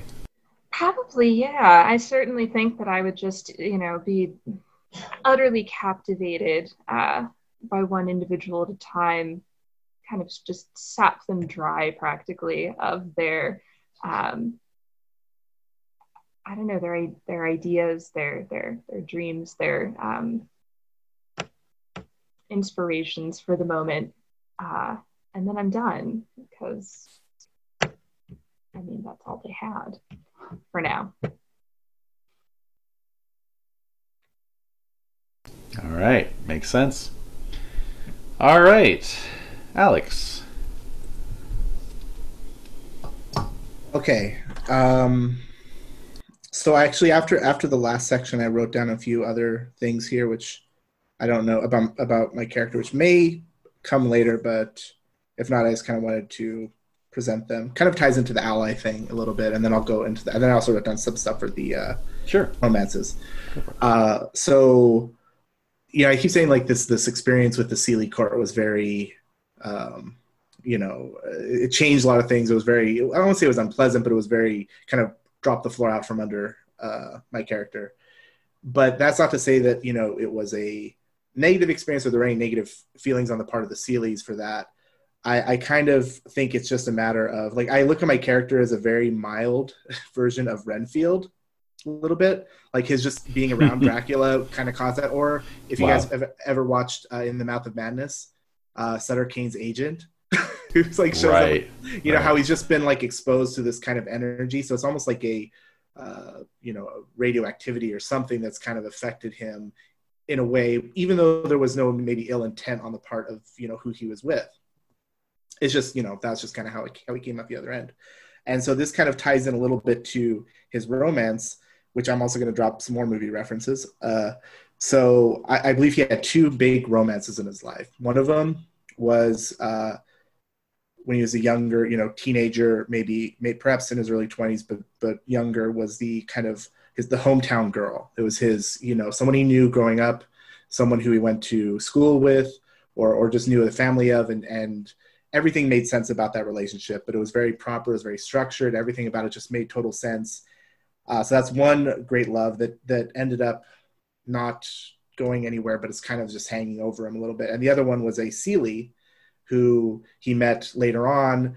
And the my, the sort of comparison I'm doing is Big Top Pee Wee if you guys ever see that with this. Wow deep cut. With with uh, the circus performer and then his i don't know if, if, anyone else has seen that movie but that's kind of the, the idea where he has like these two things kind of pulling him in two directions and they also represent two different parts kind of of his personality and um you know so it's kind of actually order and chaos in a way and it's you know one of them's very makes a lot of sense and the other one's very unpredictable it doesn't make sense but they're both kind of part of who he is so, anyway, that's what I got. Uh, I, am sensing a theme of internal contradiction. Yes, yeah, a lot of that going on. Good. sure. Excellent.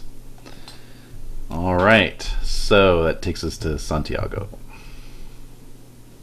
Right, Skander is wholly inexperienced with the fairer sex. Mm. Um, and as a result, he's very curious about them and how they make him feel. So he approaches this uh, as another puzzle to be solved. Something with the inner machinations of all of this can, can be worked out and can be puzzled out if he can just find the right uh, equation. Uh, outwardly, he defaults to um, a strict sense of protocol and proprietary uh, propriety when dealing uh, with women because he doesn't know all the variables and he doesn't know all of the uh, answers yet, but he thinks he can figure it out. The poor fool, and he just knows that he's put a foot wrong with one uh, young lady once, and they all around the world seemed to know about it simultaneously and disapprove. So to avoid that, he just defaults to protocol and respect. All right, an interesting journey ahead, I'm sure. Uh, okay, so Rainy, how about you? Um, so I would say like I'm very interested in tales of romance, but I've been in school and studying and working with this magic tech and everything, so it's not something I've done, but it's like it's a very romantic thought. Um, and I think that's about as far as she's gone with it. She probably has a couple of bodice rippers in her bag. Yeah, right. very interesting. All right, so so everyone's poised on the edge of love rather than deep into it. I did want to. Uh, I did want to kind of, uh, uh, I guess, re uh, restate because I, I I got better with words. It doesn't seem like it. I wanted to do the thing where I, I do, do, the yeah, thing. I wanted to do the thing. I'm I'm good with words. He he wears he wears his heart on his sleeve. That's kind of what I was going for. Um, yeah, yeah, And he's looking for that little miss to settle down with and share the rest of his days. But usually that kind of falls into he, he falls into trouble that way uh, and and sometimes loses a bit too much money. Trying Makes to like sense. Yeah, yeah, trying to like impress this little lady. Yep. Yep. All right.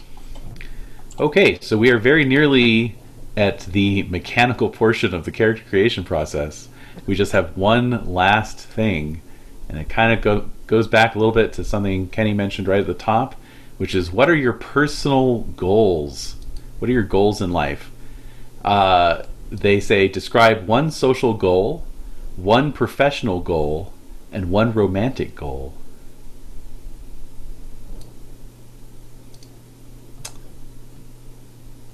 All right. You said you said one personal. Uh, could you could you repeat those? one social goal, one professional goal, and one romantic goal. I take it up first, huh? Go for it if you want. Kick it to somebody else. Otherwise, Uh, yeah, if somebody else has it, I'll order last. anybody? Anybody got it yet? Yeah, I could do it. Go for it. All right. So, social goals at this point, because she's kind of fresh, is like, I just want to meet new people and hear new things and do new things. Um, professionally, my goal is to, much like Rhyme did, like, put something together that's really unique and new and does something. Um, and then romantically, I mean, you know, um, fueled by all my bodice rippers in my bag, I would say, like, I'm looking for that someone who would support my intellect while also thoughtfully tearing the buttons off my clothes. I don't know. right, thoughtfully tearing the buttons off. it's very specific. it is very specific. Yes. okay, cool.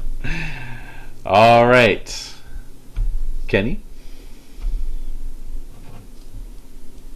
Okay. You said you, you said you had a goal of telling somebody to go to hell. I don't know if I- that's a professional goal or not. it might be a professional goal at this point, uh, since I'm semi-retired, right? That's right. That's right. Uh, yeah, I have a I have a section of my character sheet mottos, uh, and see you. I just threw "see you in hell" in there. Nice. Um, but yeah, social goal is definitely going to be like to uh, climb the ladder, uh, w- which he equates to basically just being like, I want to be somebody.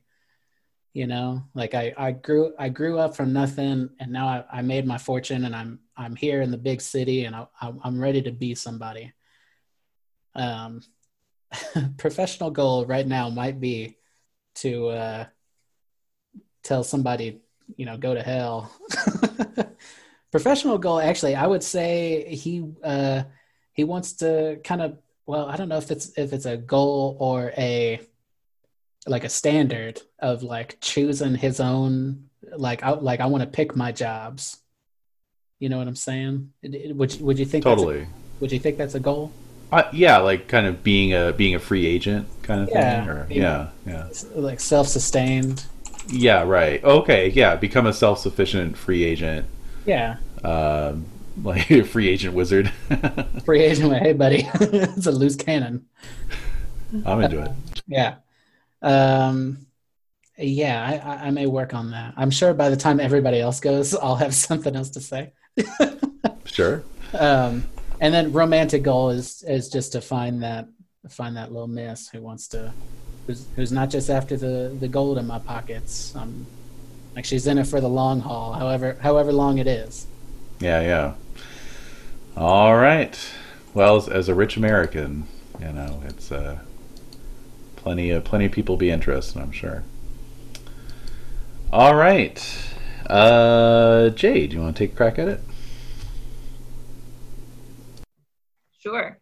Um, can you just remind me again what is the the date, the year that our campaign is taking place? We're gonna kick it off in 1871. Okay. How stringently are we adhering to, uh, say, for these historical figures in our timeline, uh, living their actual, say, birth and death dates in this timeline? Oh, I think there's there's some wiggle room. Oh, definitely, yeah.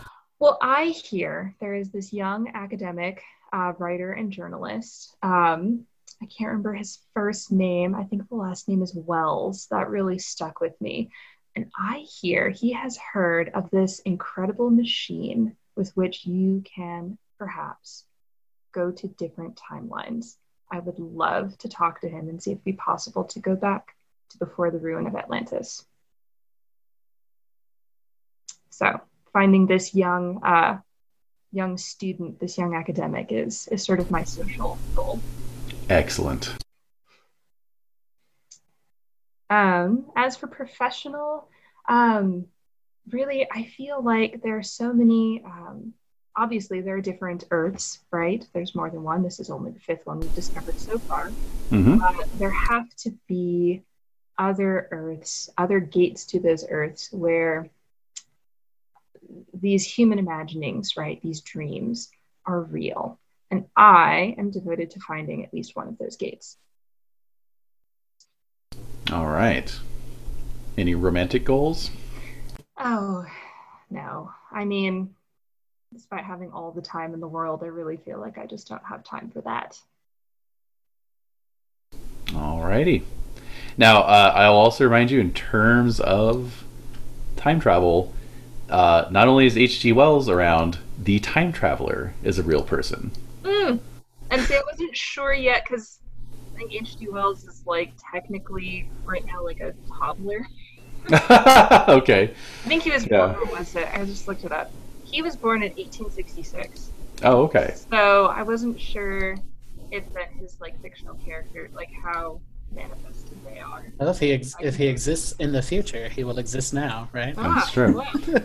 But let me just uh, let me just share. There's there's a little section of the rule book that has uh, quick stats for different fictional and historical figures. I'm just going to share my screen here so you can see right there. In that case, I need to know that guy, but he has no first name. How am I supposed to find him? Exactly. We don't know who he is. Who is this Ah, guy? We don't Alright, know. So that, all right.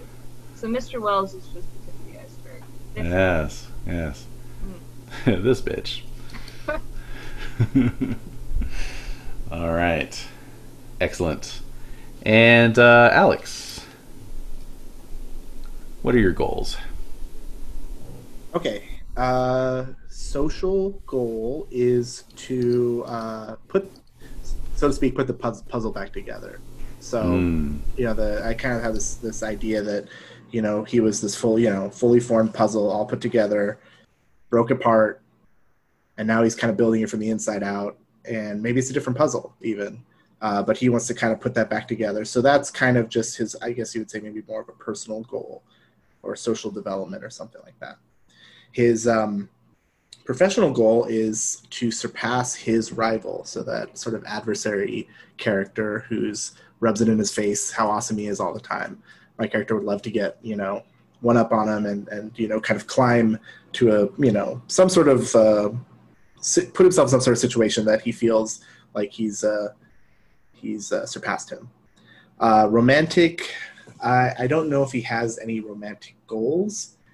Uh, I think that could happen, uh, and he's he's open to the idea, but uh, so his life is just kind of too weird right now. I think he's just kind of all over the place. So, uh, no, no particular goals in that way.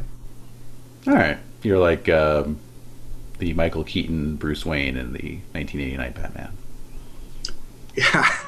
My life is very complicated. All right, Santiago. Um, I'd like to socially, I'd like to meet and collaborate with other electromechanical adepts and scholars, um, which kind of ties into my professional goal of completing my journeyman piece. I have this invention, this device that I'm Yeah. working on, and I'd like to complete it to capstone my my journeyman status before I continue with my education and work on a masterpiece and so on. Um, romantically, he knows he knows and has uh, learned a little bit from talking to you know mentors and uh, similar that he is prone to just falling head over heels in love with the first woman to give him any romantic attention. So he's really on the lookout for that and wants to avoid that happening, but he may not be able to. All right. Sounds like a challenge. Okay. okay. Now that has everybody gone? Yeah. yes. Everyone is gone. okay, I'm gonna go again. Okay. What the hell? uh, yeah. Uh, okay. Social goal is still the same. Yep. Professional goal is to start my own business Mm. and pass it down to my son, who does not yet exist. Correct. Um, and then romantic goal, or son or daughter, you know, offspring, whatever. And then my goal is still to find that little miss, but I want to find I want somebody who's educated, uh, so we can build something together. All right. Sounds good. Okay, so at long last, we are at the mechanical portion of character creation. This is super complicated, it's super crunchy. My brain. yeah, yeah. It's all about optimization. It's all about like you know getting the min max combos worked out perfectly. I'll take whatever penalties for being old. yeah, you'll, yeah, you'll be a septuagenarian barbarian. All right. Um, so let me just throw a little image out onto the. Oh my god, it is a little image. That is tiny. Wow, that is unreadable. Okay, cool. Uh, oh boy, let's see. Let me see if I can make it a little, a little more readable. Is that readable? I don't know. On the roll twenty, I have put a concise skill list. It may or may not be readable. Um, so these are your uh, qualitative abilities, right? These are these are what you are good at and what you're poor at. Um, so what you need to do is from ye olde list, you need to pick out some of these abilities that you're going to jot down uh, as being things that you are great at, good at, and then poor at. So before you start picking willy nilly, let me go back to the sort of sample occupations here, uh, of which I have been jotting down based on your uh, description. So all of you have sort of described your characters uh, as one of these sample occupations, which is very easy, very helpful, and very um, very easy to uh, to access here. So uh, so for example, Santiago, you have described your character as what sounds like an inventor. And so for you, you would want to prioritize education, tinkering, and perception. Now, Alex, as a diplomat, you would want to prioritize connections, education, and perception. Kenny, as a wizard, you need to take sorcery. That's not not even a choice. And courage and education are also recommended. And then uh, Jade, as a Nixie, um, obviously you're going to want uh, one or two fairy powers, right? You're going to want your uh, kindred powers, probably, and then either what is it, uh, glamour or etherealness.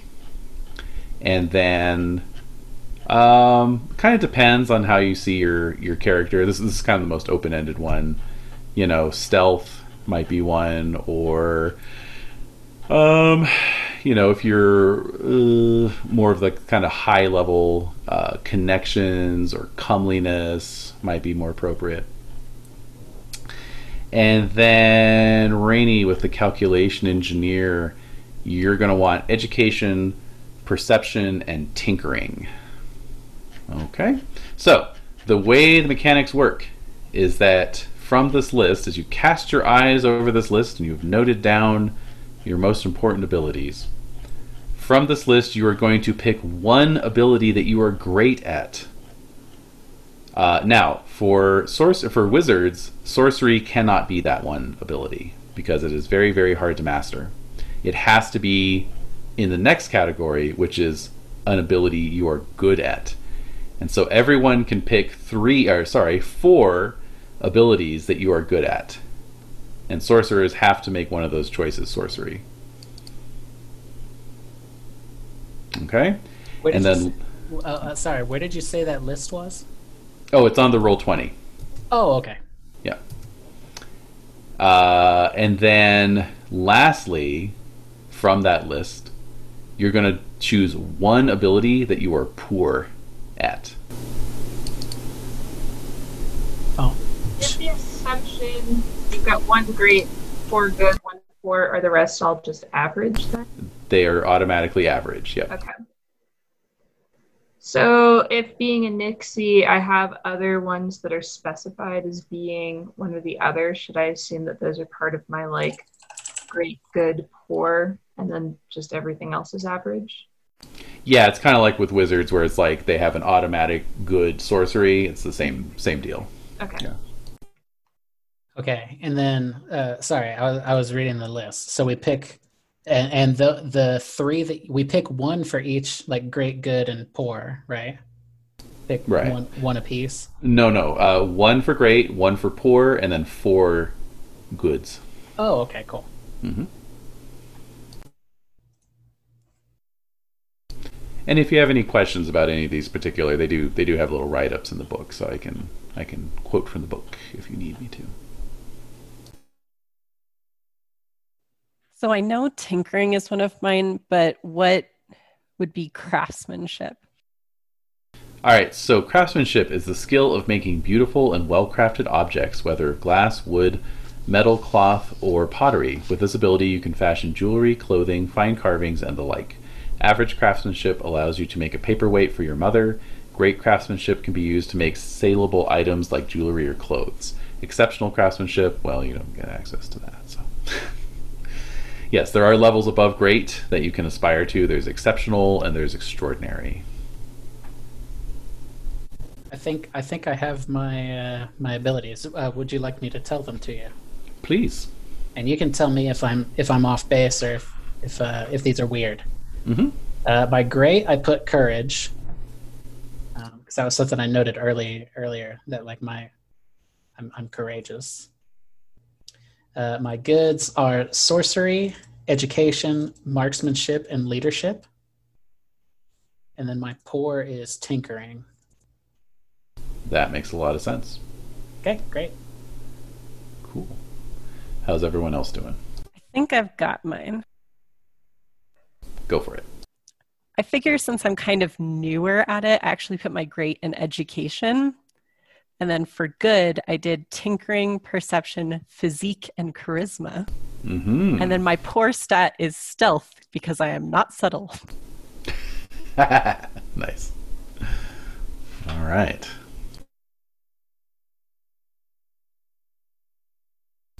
Yeah, education is the amount of formal education you have had. So, uh, the higher your education, the more you know. And in fact, it says a great education is equivalent to a university degree. So there you go. Yeah. Yeah. Ah, of note, it says you can speak your native tongue, Latin, some ancient Greek, and at least three other languages. Ooh. So something to think about. Uh, David, I'm thinking that I fought in a war hmm in probably the 1820s. But you said we're in 1876? 71. 71. Okay, that's fine. I, I think I was born in 1800. Oh, wow. So you're quite old. Yeah, I'm like 71, I guess. Okay. Is that cool? That's fine. Okay, Yeah. sick. Yeah, I'm pretty old. Um, is there a is there a war? I know it said somewhere that like um, to gain to like for the Californians to gain their empire, they had to like fight like the Mexican their Mexican rulers. Uh, yeah. Yeah. Is there a war that's uh, associated with that that I could have maybe been in? I don't mind adjusting my age at all. That's pretty fle- flexible. Yeah, I mean, uh, I'd I'd have to check the the source books to be sure, but I mean, in historically, in our own history, the Texan revolutions in the uh, 1835 to 36, and then California, of course, uh, you know, is is uh, uh, taken away from Mexico in the you know Mexican American War, which is 10 years later. Um, so I don't know. Yeah, like I'll have to check in the Castle Falkenstein, you know, timeline is like Sure. how how how that differs. I'm not sure how that differs, but it, would it would probably be around that time, like 1830s to 1840s. You know. Okay. If if that's the case, I may I may be like sixty one then, Okay. Yeah. Sure.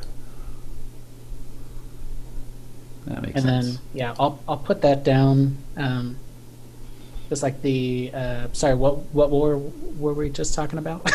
well, it kind of depends. I mean, there's the Texas Revolution, and then ten years later, there's the Mexican American War. The- I think that's the one I'm gonna. I'll, I'll put that down as a placeholder and uh, Put it as a placeholder, yeah, and I'll I'll get to you about the specifics there. If I went to university in Bavaria, would it make sense for me to speak German as one of my additional languages? Oh, definitely, yeah. All right. Could I take German, Californian English, and Dwarvish? Californian English, Like, totally. right? I'm, I would imagine I'm fluent in that, but I have no idea what it means. Oh, man. well, for instance, how do you say mirror? Mir. Mir. Sanji makes fun of me so much for that. But yeah, is it okay if I speak the Mealy mouth, Dwarven not language twister. since my main professor is a dwarf? Yeah, I mean, I'm assuming there is one. If not, then uh, I'll let you know. I'll just double check on that. But yeah. Just making notes here. Okay. Anyone else want to share their abilities? Uh, I have some that I'm entertaining right now, so maybe we can Mm, suss mhm. them out with your expertise because we have a rule book as well. But By all means. uh, what are you great at? I'm thinking inventor should be great at invention. yeah. Um, so hopefully that checks out.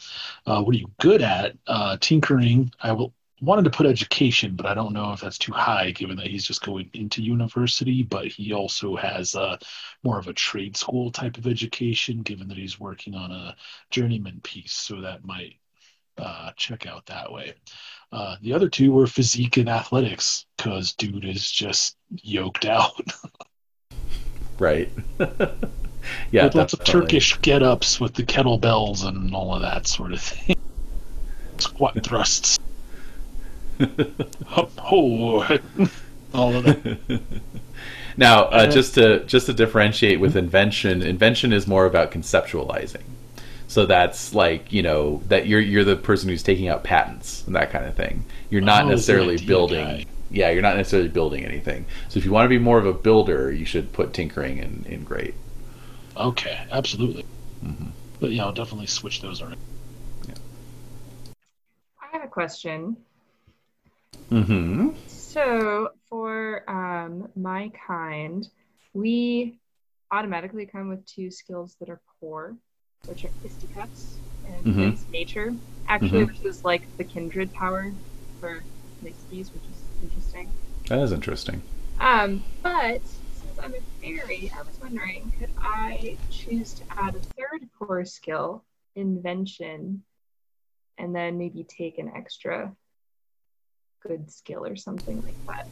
Uh, yeah, I think that's actually in the book uh, that you can take an extra poor skill and, and take a good skill. So yeah, Sweet. no All problem. right. Oh, and and uh, Kenny, I just wanted to mention really quick before I forget. Uh, if you want to actually have your wealth as something you can access, you should take Exchequer at uh, at least good level. Exchequer. Exchequer, yeah. This is not just the actual amount of money you have on your person, but also your general economic status. Okay. So a, good exchequer assumes you are considered to be well off, and a great exchequer means you're considered to be wealthy. I'll replace leadership with that then. Yeah, that makes sense. A strange word. yeah, E X C H E Q U E R. That's correct. There you go. Mm-hmm. That is one of those weird ones like comptroller. Like, Oh, what gosh. Oh, it's one of my least favorite words. Cyril Figgis. Like, All right, Uh, so um, yeah, What Alex. is? Yeah, I got a question. What's mesmerism? Like, and, and are any of these skills like? I mean, some of them seem kind of like. I I don't want to say min maxing, but like if I was like, oh, I'm really bad at being ethereal. Like, is that kind of like cheating or like what's? well, uh, ethereal, glamour, and kindred powers are fairies only. So sorry about Okay. it. Oh no, that's fine. Uh, I know you were trying to min max, so no, don't. no, I'm quite the opposite. I, prob- I swear. yeah, right. Um, Um, so mesmerism is the ability to use the mental science of Dr. Anton Mesmer to hypnotize others to your will. okay. Yeah. Okay. So that's that's fair game, right? Oh yeah, for sure. Okay. I think I have my skill list almost done. I have uh, my great skill perception. Then good, I have connections, education, fencing, and I'm still kind of one like for my fourth good skill. I'm kind of going between charisma and social graces. I think I'm gonna do social graces over charisma. Okay. Yep. Uh, and then poor skill will be mesmerism, and that's based on just uh, he's got like a a um, he's just against the whole idea of using that kind of ability to force people to you know think a certain way. So it's more of like a moral Mm. ob- uh, objection. So he's kind of just against it on principle. I would say that that might actually make you resistant to being mesmerized too. Okay. Yeah. So yeah, in that case, I'll do yeah social graces for the uh, fourth good skill. I think I'm ready. All right. Cool. Uh, Jade, how are you looking? You know, I'm actually wondering, can you give me kind of a breakdown of the differences between, say, charisma versus social graces versus connections? Absolutely. So let me get to charisma. Likability and the ability to relate to others. Poor charisma means people feel uncomfortable around you and tend to avoid you. Average charisma assumes that you're like most people, few close friends, few enemies. Most people are willing to give you the benefit of the doubt. Good charisma means you're a likable sort. Most everyone you meet will feel comfortable talking to you and enjoy your company in turn. Great charisma means you are one of the people who makes friends very easily. You are always the most popular person around, with friends everywhere. Connections, the level of society you are likely to come in contact with, and by influence, whether you know a particular person, also whether you will be permitted to enter another societal level. Uh, so, poor connections assume you're only the uh, you know only the true demi-monde, thieves, criminals, street trash. Average connections assume you socialize with the common man. Good connections assume you know people of better quality, important local figures, minor officials, uh, socialites. Great connections assumes you socialize with very lions of society. And then social graces, your ability to master the complex social rules and manners that make up everyday steam age life. Social graces includes your ability to fit into social situations, to know what to do when confronted with an unfamiliar table setting or an equally unfamiliar social encounter. oh shit, there are seven forks on this one. Oh, what's the seventh one for?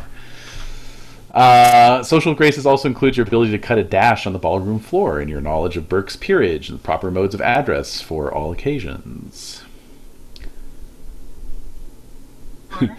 Social graces are a very important ability to have if you expect to do more with your life than muck about in the sordid gutters of some lower caste rookery somewhere. Damn. Yikes. Damn! All right. Well, in that case, um, for the Nixies, I get uh, exceptional comeliness. Um, I automatically have great charisma, good perception, physique, stealth, and shapeshift. And then poor fisticuffs and raised nature, which is my kindred power, which is kind of sad that that one's poor. Yeah, But- well.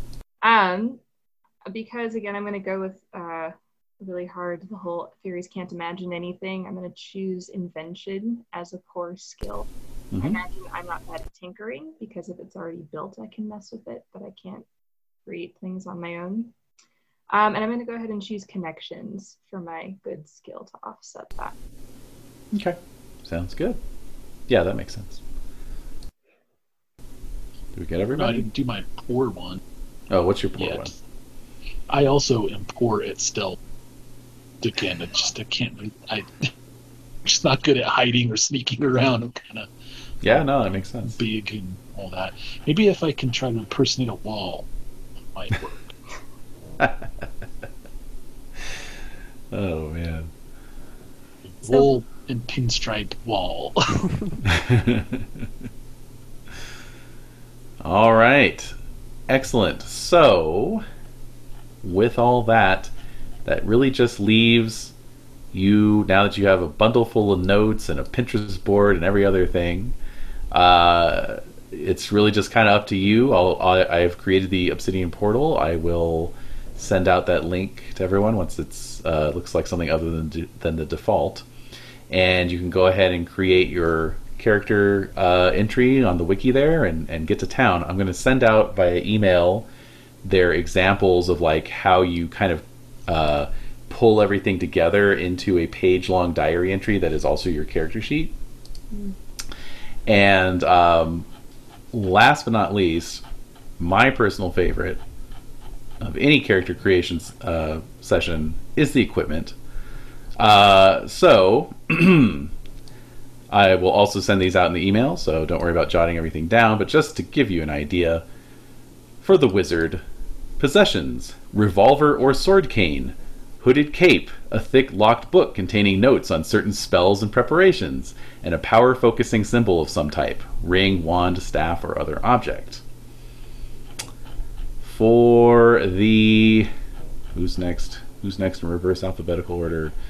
Uh, let's see here. Do, do, do. What do we got next? Ah, for the inventor. Uh, possessions large satchel containing assorted tools and equipment, shabby, voluminous notebook containing detailed plans of your invention, which you're in the process of constructing, partially filled out royal patent forms. For the diplomat, we have got a sword cane, a revolver, a dispatch case, ministerial portfolio and papers, and a diplomatic code book. And for the calculation engineer, uh, an automatic abacus, engine repair repair tools, a copy of Dr. Babbage's Manual of Engine Mainten- Maintenance, and a copy of Lady Ada's Theorems and Practices of Calculation. Also, several Jacquard program cards you have written, notes on the operation of calculation engines, some new designs to improve same, quotes from Lovelace, Babbage, and Pascal. And uh, for the Nixie, I have no idea. it's kind of up to you, I think. Uh, I'm just kind of looking at like the fairies that are in the core rule book. Uh, pixies have pixies have brief, revealing clothing of mist and flowers, or fine fairy chainmail, a slim hat pin sized sword of fairy gold, or an elfish bow made from a stalk of thistle. Of course, he's, it's all pixie scale, uh, pixie size. So, but you know, maybe something along those lines. You know, something from like a Brian Froud, uh, you know, book from 1979, no doubt. Oh yeah. uh, but yeah, so let's see. Alex, did you come up with a name yet? I have. He's uh, his name is Frederick Haas von Metternich, Nice. and I actually found a uh, Clemens von Metternich, who is an Austrian diplomat Mm-hmm. uh, from 1821 to 1848. I might have to do a little more reading to see uh, what his deal was, but that's kind of where I got the name. Whether or not that's actually his, you know, parent or not, will. will Yeah, it could be. Uh, yeah, he was a he was a major mover and shaker in European politics in the 19th century. So, um, yeah, if you were like related to him, that that would be a whole other whole other uh, thing to feel like kind of uh, overwhelmed by. Like, oh God, I'm always in Father's shadow. anyway, all right. So, any other last last little tidbits? Uh, I did come up with a name. Oh yeah, I don't Go know if did everybody else. Everybody else did names, right? I think everyone else did. Yeah. yeah. Okay, great. Uh, my name is Grizzly Grant Morgan. Oh, Uh, good. yeah, Grant Morgan. I, I can see the buckskin now. Yeah. Right. Uh, Grant Morgan is my birth name. Um, the the nickname Grizzly Grant it comes from uh, it's an old war story. Uh, I was out scouting out a company of Mexican military men uh, when a California grizzly appeared behind us. Uh, Grant fought off. Uh, well, I fought off the bear uh, with only a knife, so as not to alert the company uh, with which we were scouting uh, which allowed me and my troop to get the drop on the Mexicans and overtake them without without firing a shot. nice. Probably the only uh, uh, exceptional moment of my life. Apart from being able to like weave magic and that kind of Apart from now being able to weave magic, yeah. you know that whole thing. That'll. oh, that. Oh, this whole thing. Oh, this whole thing. oh, this old tome. Yeah. All right. Well, very cool, everybody. Uh, excellent characters. Uh, they're going to fit in really well with the uh, the dramatic story I have planned. So I'm looking forward to it. And yeah, I'll be sending out email with details on writing the diary entry, invites to the Obsidian Portal. I've got a couple couple little questions to answer that I'll be sending out. So much to do, but we will uh, meet back uh, next Tuesday. Fantastic. Huzzah! Huzzah. That's great. Yeah. It's good Awesome. seeing everybody. I'm Yeah, super, nice super to- pumped. Yeah, this is for sure. awesome. Yeah, Yeah, indeed. Looking forward to it. Yeah. It's gonna be a lot of fun. Oh boy, here we go. All right, so anyway.